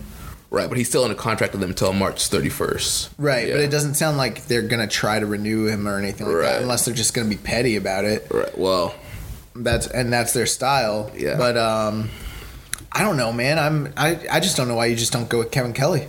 right. I mean, Kevin Kelly, Rocky Romero. I mean, I literally don't know why they don't just take what they put on New Japan put on World, New Japan put on AXS. Yeah, That would make they would make their lives so much easier, wouldn't it? cheaper. It's easier. they don't have to. It's called live, so it's gonna be better quality than doing it in a studio. Yeah. I mean, I I've enjoyed, for what it's worth, I've enjoyed what what Jim Ross and um, Josh Barnett have done in the studio, and I I enjoyed what Mauro and Josh Barnett did, but it just doesn't really make sense. And it, I mean, you want to acclimate people to this product. And it, it just doesn't make sense when like you turn it tune into if you watch on AXS and then all of a sudden you got Kevin Kelly and and uh, you know um, what's Cyrus Right. you know Don Callis, yeah. Don Callis it just it would just be easier for I mean because let's face it New Japan's still niche and you still want to draw casual fans and it's easier to do that when you have consistent you know people calling the action it just makes more sense Yeah. So yeah, we'll we'll keep you updated on JR and what's going to happen with the AXS commentary team. Uh, next, the Elite. They were on uh, Talk is Jericho, uh, which was recorded on the Jericho Cruise. And pretty much the the main point of this interview, um, these guys said that they are no longer a part of the Bullet Club, that they are officially the Elite, and that is the Young Bucks, Kenny Omega, Hangman Page, Cody, and Marty Scurll. Um, they are, you know, we've talked about in the news about how the, the last set of Bullet Club shirts with their logos uh, are being sold right now and Hot Topic and Pro Wrestling Tees. Um, so yeah, and then you know, Ring of Honor this weekend was the first set of shows after the announcement, and there was no announcement of them being Bullet Club. There was no Bullet Club logo, no mention of pretty much of Bullet Club whatsoever. Um, just them being referred to the Elite. Um, also in that interview, they mentioned, you know, making zero dollars on shirts that have the Bullet Club logo on them. Yeah. So I mean, uh, this is something that we've kind of covered, you know, and talked about in the past. But uh, I mean, it does. My my big question is, what is it leading to? You know, and I mean, it seems like everyone is starting to feel like they're staying, but in what capacity or what role, I don't really know. Right. And we did have a question about that from Reddit user Jai Bryan. He says, I think it's pretty obvious that the elite aren't going to WWE. If that's the case, what do you think their 2019 storyline will be in New Japan? Um, and that's that's the thing. Like, I don't think they're going to WWE, but I, I'm not 100 percent sure that they're going to be in New Japan or in Ring of Honor in 2019. I mean, besides besides the Tokyo Dome, I don't know what what's going to be in their future. Jericho Jr. Baby. I don't know. Yeah. I, I I don't know, and um, you know, I just I don't have any investment in the elite right now, And that's not me being like a hipster New Japan fan because I am a fan of Cody. I'm a fan of the Bucks. We went to All In for, for crying out loud. Yeah. You know what I'm saying? I know. And uh, one year ago today, we went to that Ring of Honor taping where the, the Bucks and Kenny and all those Bullet Club guys were there. Man, life is crazy. That was a year ago. Yeah. Jeremy, I need to get my life in order. Stuff is happening like very quickly. Oh my god. but anyways, um, I mean, I'm I'm a fan of these guys, but with they've kind of just been phased out of New Japan storylines. Yeah, so I mean- what investment do I have? I mean, them? they've totally dropped the ball with the whole Bullet Club Elite versus Bullet Club OG storyline. Oh, it sucks. Yeah. I, I'm. We were gonna. I don't know if I said this in the last episode, but we were definitely gonna do like for feud of the year. Like one of the feuds was gonna be like the OGs versus the Elite. I I think it's getting nixed. There's Yeah. no way that that's a feud of yeah, the year. Yeah, dude. They yeah they it's cra- awful. They crapped the bed with They this. they they s- yeah they they blew it. Um, they really blew it. Like it's not get. It's something that's. New Japan, it, we talk all the time about how New Japan does such good like long term storytelling, planting seeds, and everybody, bro. How many times did you see people jump on our thread and be like, "Be patient, be patient, be patient"? yeah. Since July, be patient, be patient, be patient, and now no one's talking about it. And I, hey guys, I almost never call out our fan base or anything like that. So this is not like me, me being negative on you guys, but I do think that a lot of us felt like, oh, we just gotta be patient and wait for the good booking from Gedo or you know whatever, and it just never happened. And and it's because of the awkward position that New Japan is in because they have to hedge their bets against the Bullet Club for for the sake of the company because they don't know what these guys are doing next year. And so the storyline has basically been hurt by it and so it literally is like it does feel like a big portion of our year got wasted Yeah. focusing on something that didn't pay out. Yeah. So yeah, like you know, every week in the news, we'll keep you updated on what we hear about the elite guys. Um, this weekend, Ring of Honor and New Japan presented Global Wars on Honor Club. There was four nights. Um, all four nights are up on Honor Club. I watched um, all three nights. I watched part of night four. I highly recommend that you watch um, Naito and Sanada versus Young Bucks, um, Time Machine, Kushida and Chris Sabin versus Young Bucks, and um, the match from Toronto, which was changed. Um, Trent Beretta versus Juice Robinson. All three of these matches above four stars and worth a watch. So on that Global Wars tour, um, on the fourth night in Toronto, it was supposed to be Cody defending the IWGP US title against Beretta um, on that night. But on night three, Cody got a knee injury when he was teaming with Hangman Page against the Briscoes, um, and was unable to compete in the uh, in the tournament uh, or in the title match. So they replaced it with um, they replaced Cody with Juice Robinson, and then they had that banger of a match, and Juice Robinson ended up getting the win over Trent Beretta. And after he got the win, he got on the mic and he called out Cody. He said, "Cody, I'm coming for that title." So it looks like the plan is Cody versus Juice at Wrestle Kingdom. And then a few hours ago, um, Cody he had an MRI this uh, this morning, and he tweeted out. He said, "Good news is my doctor is fairly confident that my MCL, PCL, and ACL are structurally sound. Bad news is the meniscus is fairly damaged, gonna require a scope. No dates will be adjusted at the moment. I will definitely still compete in the final battle main event and at Wrestle Kingdom. So Cody fans, not to worry. Uh, Floyd from uh, Indie Wrestling Podcast, our buddy Floyd, I know he's a big Cody fan. Was worried He about that. loves Cody. He loves Cody, but Cody's gonna be okay. Dude, Floyd, no, no, listen. Floyd loves Cody. like, I did not realize how deep Floyd's love was for him until I listened to him talk about uh, the, NWA, NWA. 70th. I was listening to their show and he was giving like the live review and like I was like, "Oh, wow, dude, he loves Cody. Like that's his boy. Like that's his that's his like ride or die." Yeah. But uh, yeah, I'm glad that Cody is, uh, you know, gonna be able to make it to the big shows. I hope he gets better. Um, you know, you, you mentioned some of the like recommended stuff, but I heard that like the Bucks job to like.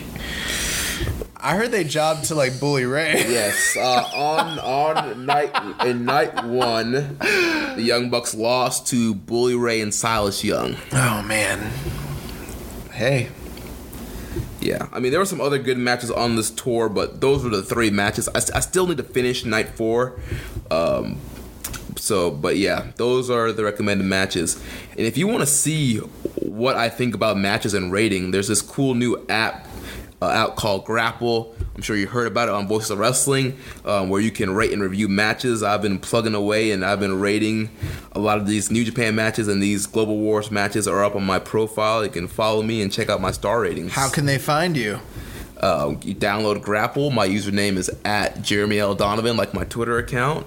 Follow me, and you'll see all my match ratings. I downloaded that gimmick. I haven't figured it out yet, but uh, I have it. I just like I don't know how to find people. Right, the finding people is kind of is hard. Like you have to kind of look through the the, the Grapple users feed thing. I mean, they kind of give you like the suggest like Joe Lanza and Rich Kraetsch and all those guys. Well, you guys can find me at Young Boy. That's Young B O I Young Boy. uh, I've rated nothing. Um, so yeah, at this point, it would just be a picture of my my face. But uh, yeah, if you want to connect and see see me rate all the matches uh, correctly that Jeremy rates incorrectly, because Jeremy's a mark. Well, the problem is there there there's no six or seven stars on this on their app. They got Oh, they, then I'm gonna love this app because it's proper. they need to fix that in the next update. Here's here. I heard Dave the other day talk about this, and he was like, you know, a lot of the matches that I gave like five stars are closer to like four stars now. So I'm like, what the? okay, so you're telling me that that all the five star matches are closer to four, but then you had to give other matches six and seven stars. So basically, you're saying that they're really seven or eight stars because the five star matches aren't even five star matches, and the snozberries taste like snozberries. like, Oh my gosh. yeah, that we need we need something like that. Like, hey, I love Dave, and I'm not gonna hand wave Dave, but uh.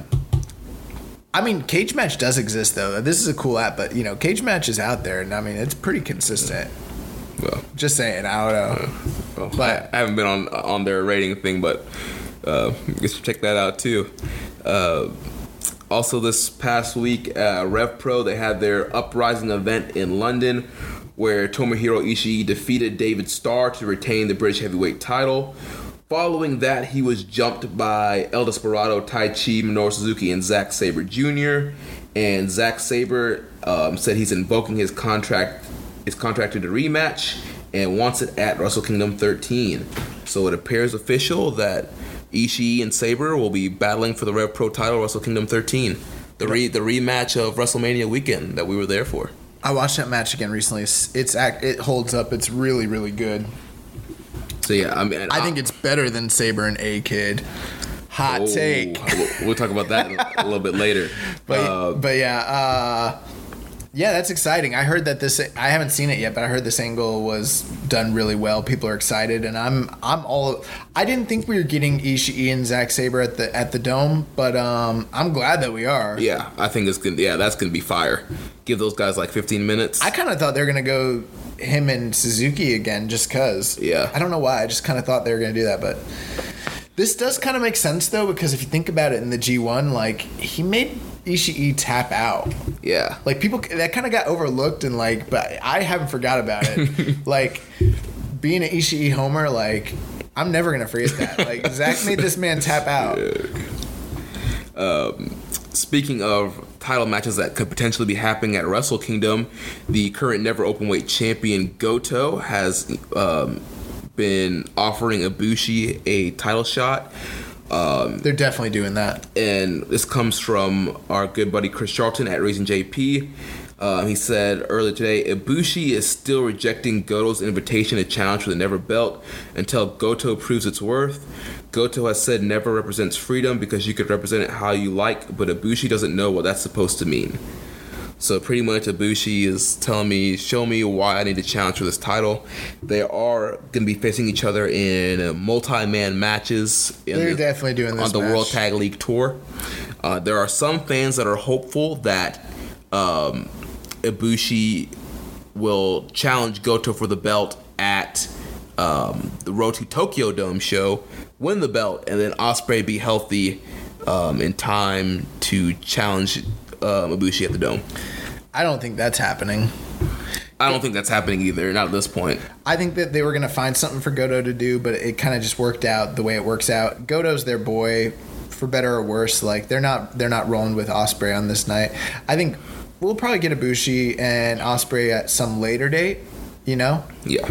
but yeah, I mean, I think that this match is going to be a banger. And um, you know, I know people can be down on Goto, but dude, Goto and Ibushi, That yeah. there's that's going to be a We've- in the in the Tokyo Dome for the Never belt.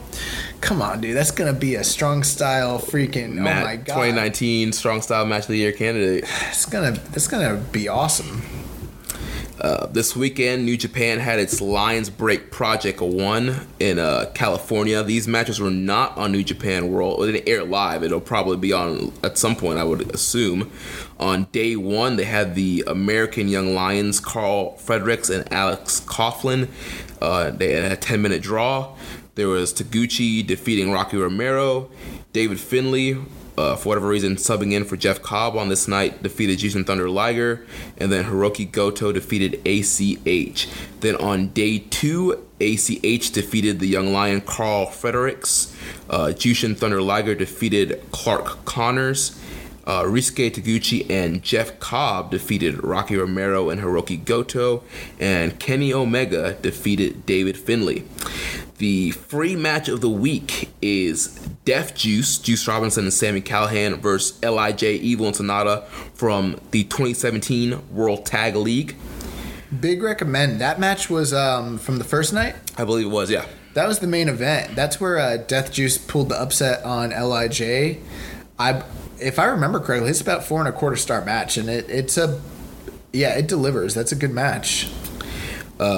Part three of Shibata's Californian Dreamin' documentary is now up on New Japan World. Also up on New Japan World, there are three Rev Pro matches from the October 14th show uh, Goto vs. Sabre, Kojima vs. Mark Davis, and El Fantasmo vs. Rocky Romero. This past weekend, uh, Northeast Wrestling, they had Kenny Omega versus Rey Fenix. Uh, Northeast Wrestling had a nearly $100,000 advance, more than a week out, which was um, be one of the biggest gates for an independent show in history, and easily the biggest uh, gate ever at the Mid Hudson Civic Center, which used to be a regular WWE stop since the beginning of time. Uh, this show aired live on the High Spot streaming network. I heard it was a phenomenal match. Kenny Omega had a very interesting post match promo. He talked about how there were New Japan officials who were not happy that this match was happening. Uh, pretty much because you know Rey Fenix is a AAA guy. He's a AAA champion right now, but he does wrestle in CMLL also.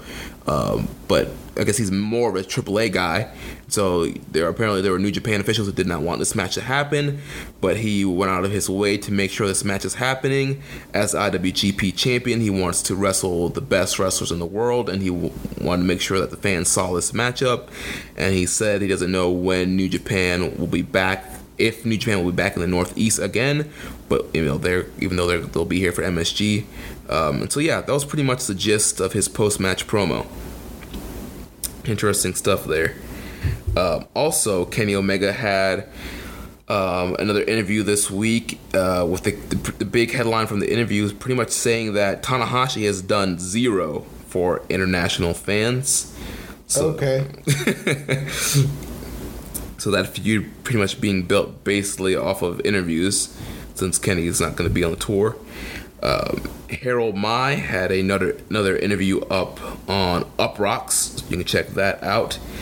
We have the first group of names announced for the uh, Giant Baba Memorial Show. It's happening February 19th at Sumo Hall, and they are Hiroshi Tanahashi, Kento Miyahara, uh, Marufuji, Jun Akiyama, Daisuke Sakamoto, Great Kojika, uh, Takao Omori, uh, Taichi, Kanemaru, and Honma. Uh, this week, Allegedly, we don't even know if Honma's gonna be part of it or not. yeah. Uh, this week there was a match that um, started getting passed around on Twitter. Uh, a Kid versus Zack Sabre Jr. from White Wolf Wrestling.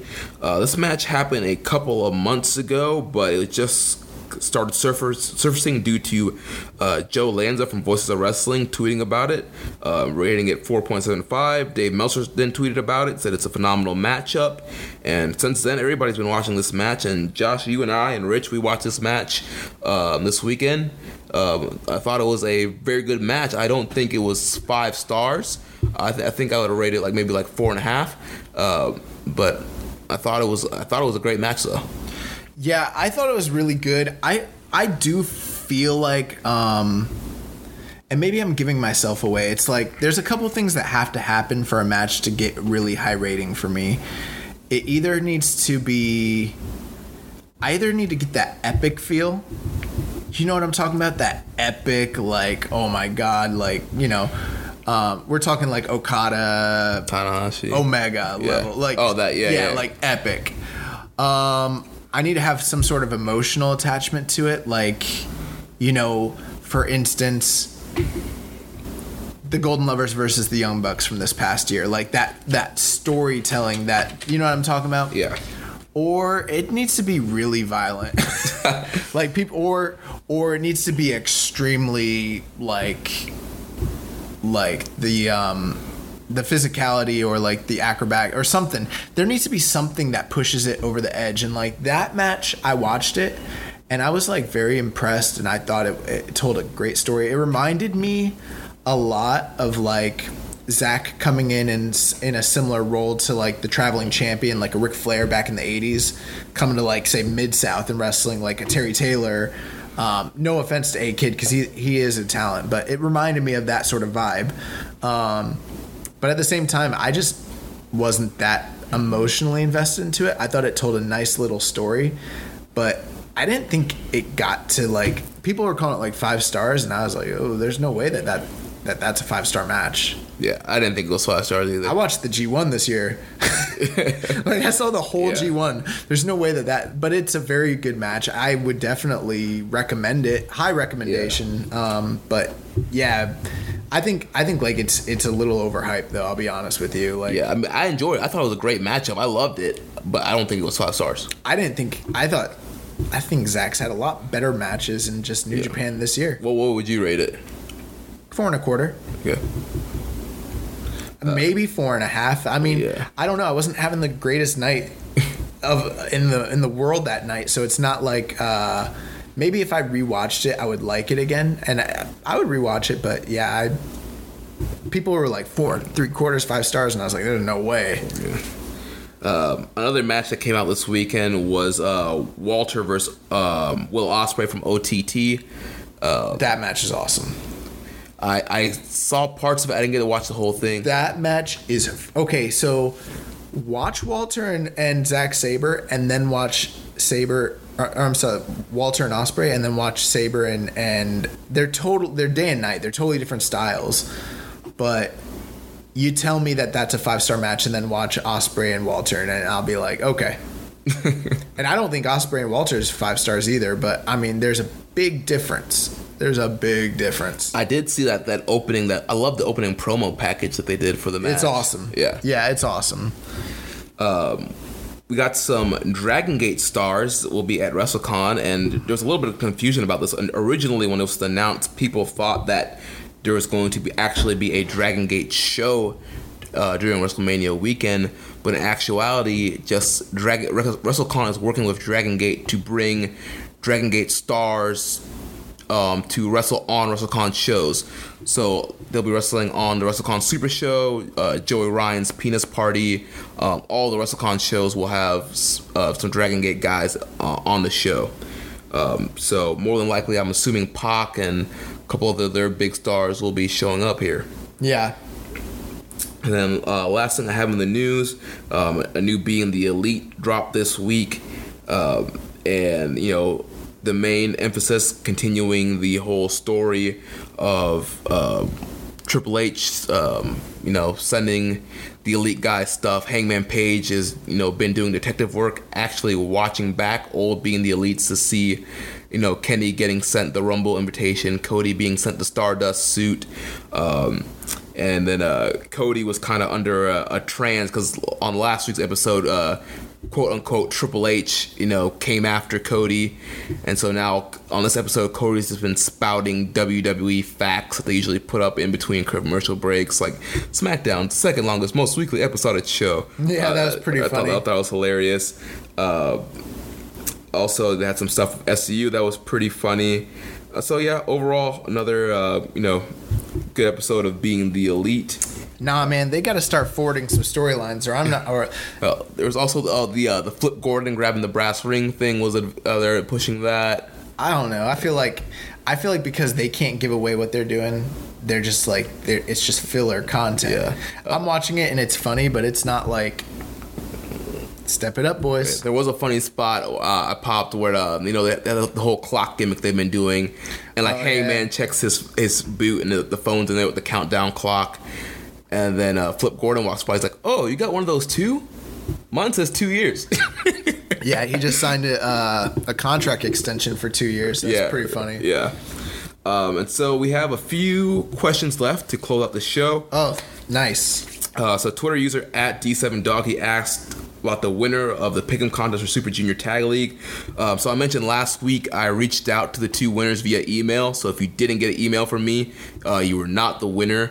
Uh, we had two winners. I reached out to them already, and uh, one um, was a lady named Andrea who's getting a Jay White T-shirt, and the other person was from India. Um, they, Wait, we have girl listeners. yeah, That's awesome. um, and the other person from India, and they want a Evil and Sanada shirt. Um, so yeah, we got our winners for the contest. That's cool. That that's actually really cool. Uh, I know, like, it's not given. One of our listeners that one lives overseas. Yeah. Who what's that? Uh, Did you say India? the, the one yeah one of the the one that won this time was India, but then we have another overseas winner last time for the uh, yeah, wasn't it New Zealand? yeah something like that. Yeah, yeah. We had to ship pretty far. Yeah. Or Singapore? I th- ah, I forget now. It was far away. Yeah, for the New Japan Cup uh, I'm, contest. I'm glad that uh, our contest winner picked, uh, you know, a shirt that's New Japan related. Unlike Kyle Moores, who was on this show last week, he actually won one of our contests uh, a while back when he was not as affiliated with our group. And he got that Rusev He got a. Rusev Day shirt. I'm like, come on, dude.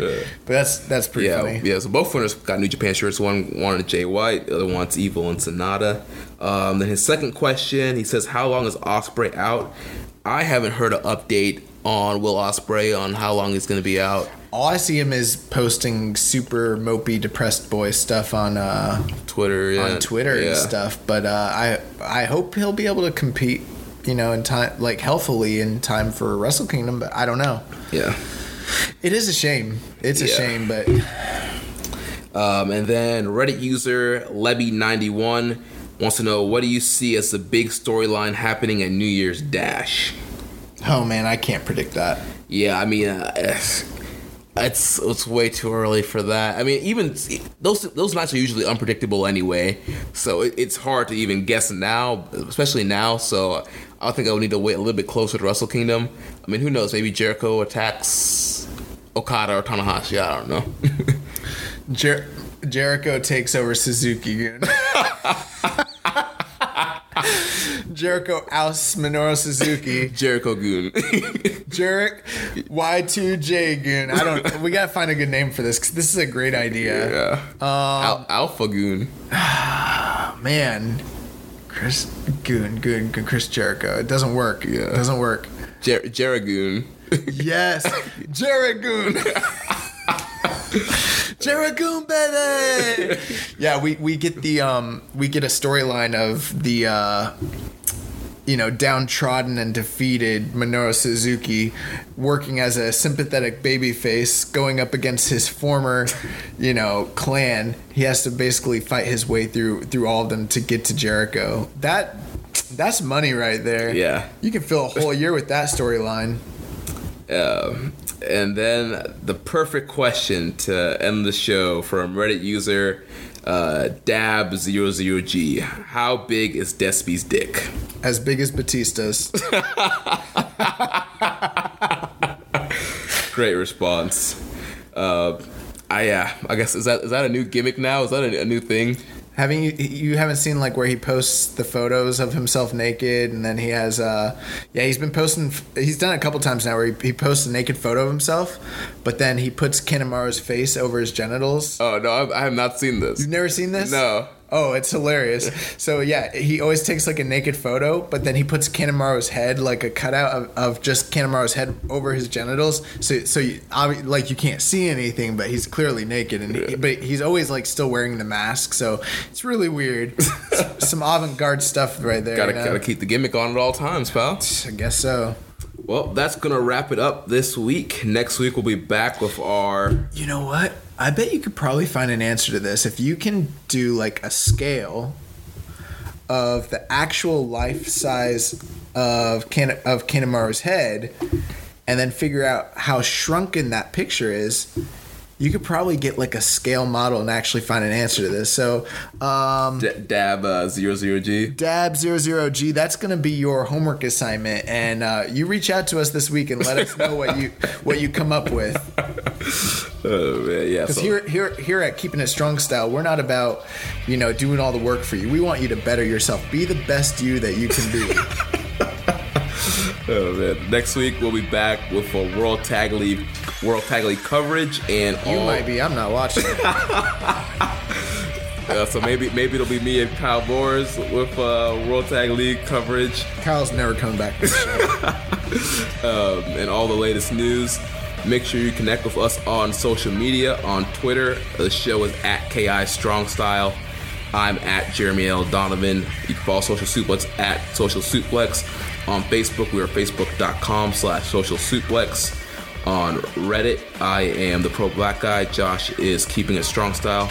Also on Facebook, you can join us in the Wrestling Squared Circle, facebook.com slash group slash Wrestling Squared Circle. You can also email me, Jeremy at socialsuplex.com. If you have any questions for the show or want to get involved with Social Suplex, check out all the other shows on the Social Suplex Podcast Network. One Nation Radio, hosted by Rich Latta and James Boyd. The Ricky and Clive Wrestling Show from Scotland. The Outsider's Edge, featuring Rance, Carl, and Kyle. And our podcast dedicated to independent wrestling. Grown Men Watch This Shit, hosted by Jeremy Tate and Chris Bryan. Don't forget to subscribe, leave a rating and review. Until next time, goodbye and good night. Bang. We're gonna need to change the the thing after the show soon. Thank you for listening to Keeping It Strong Style. We'll see you next time. See you next time. See you next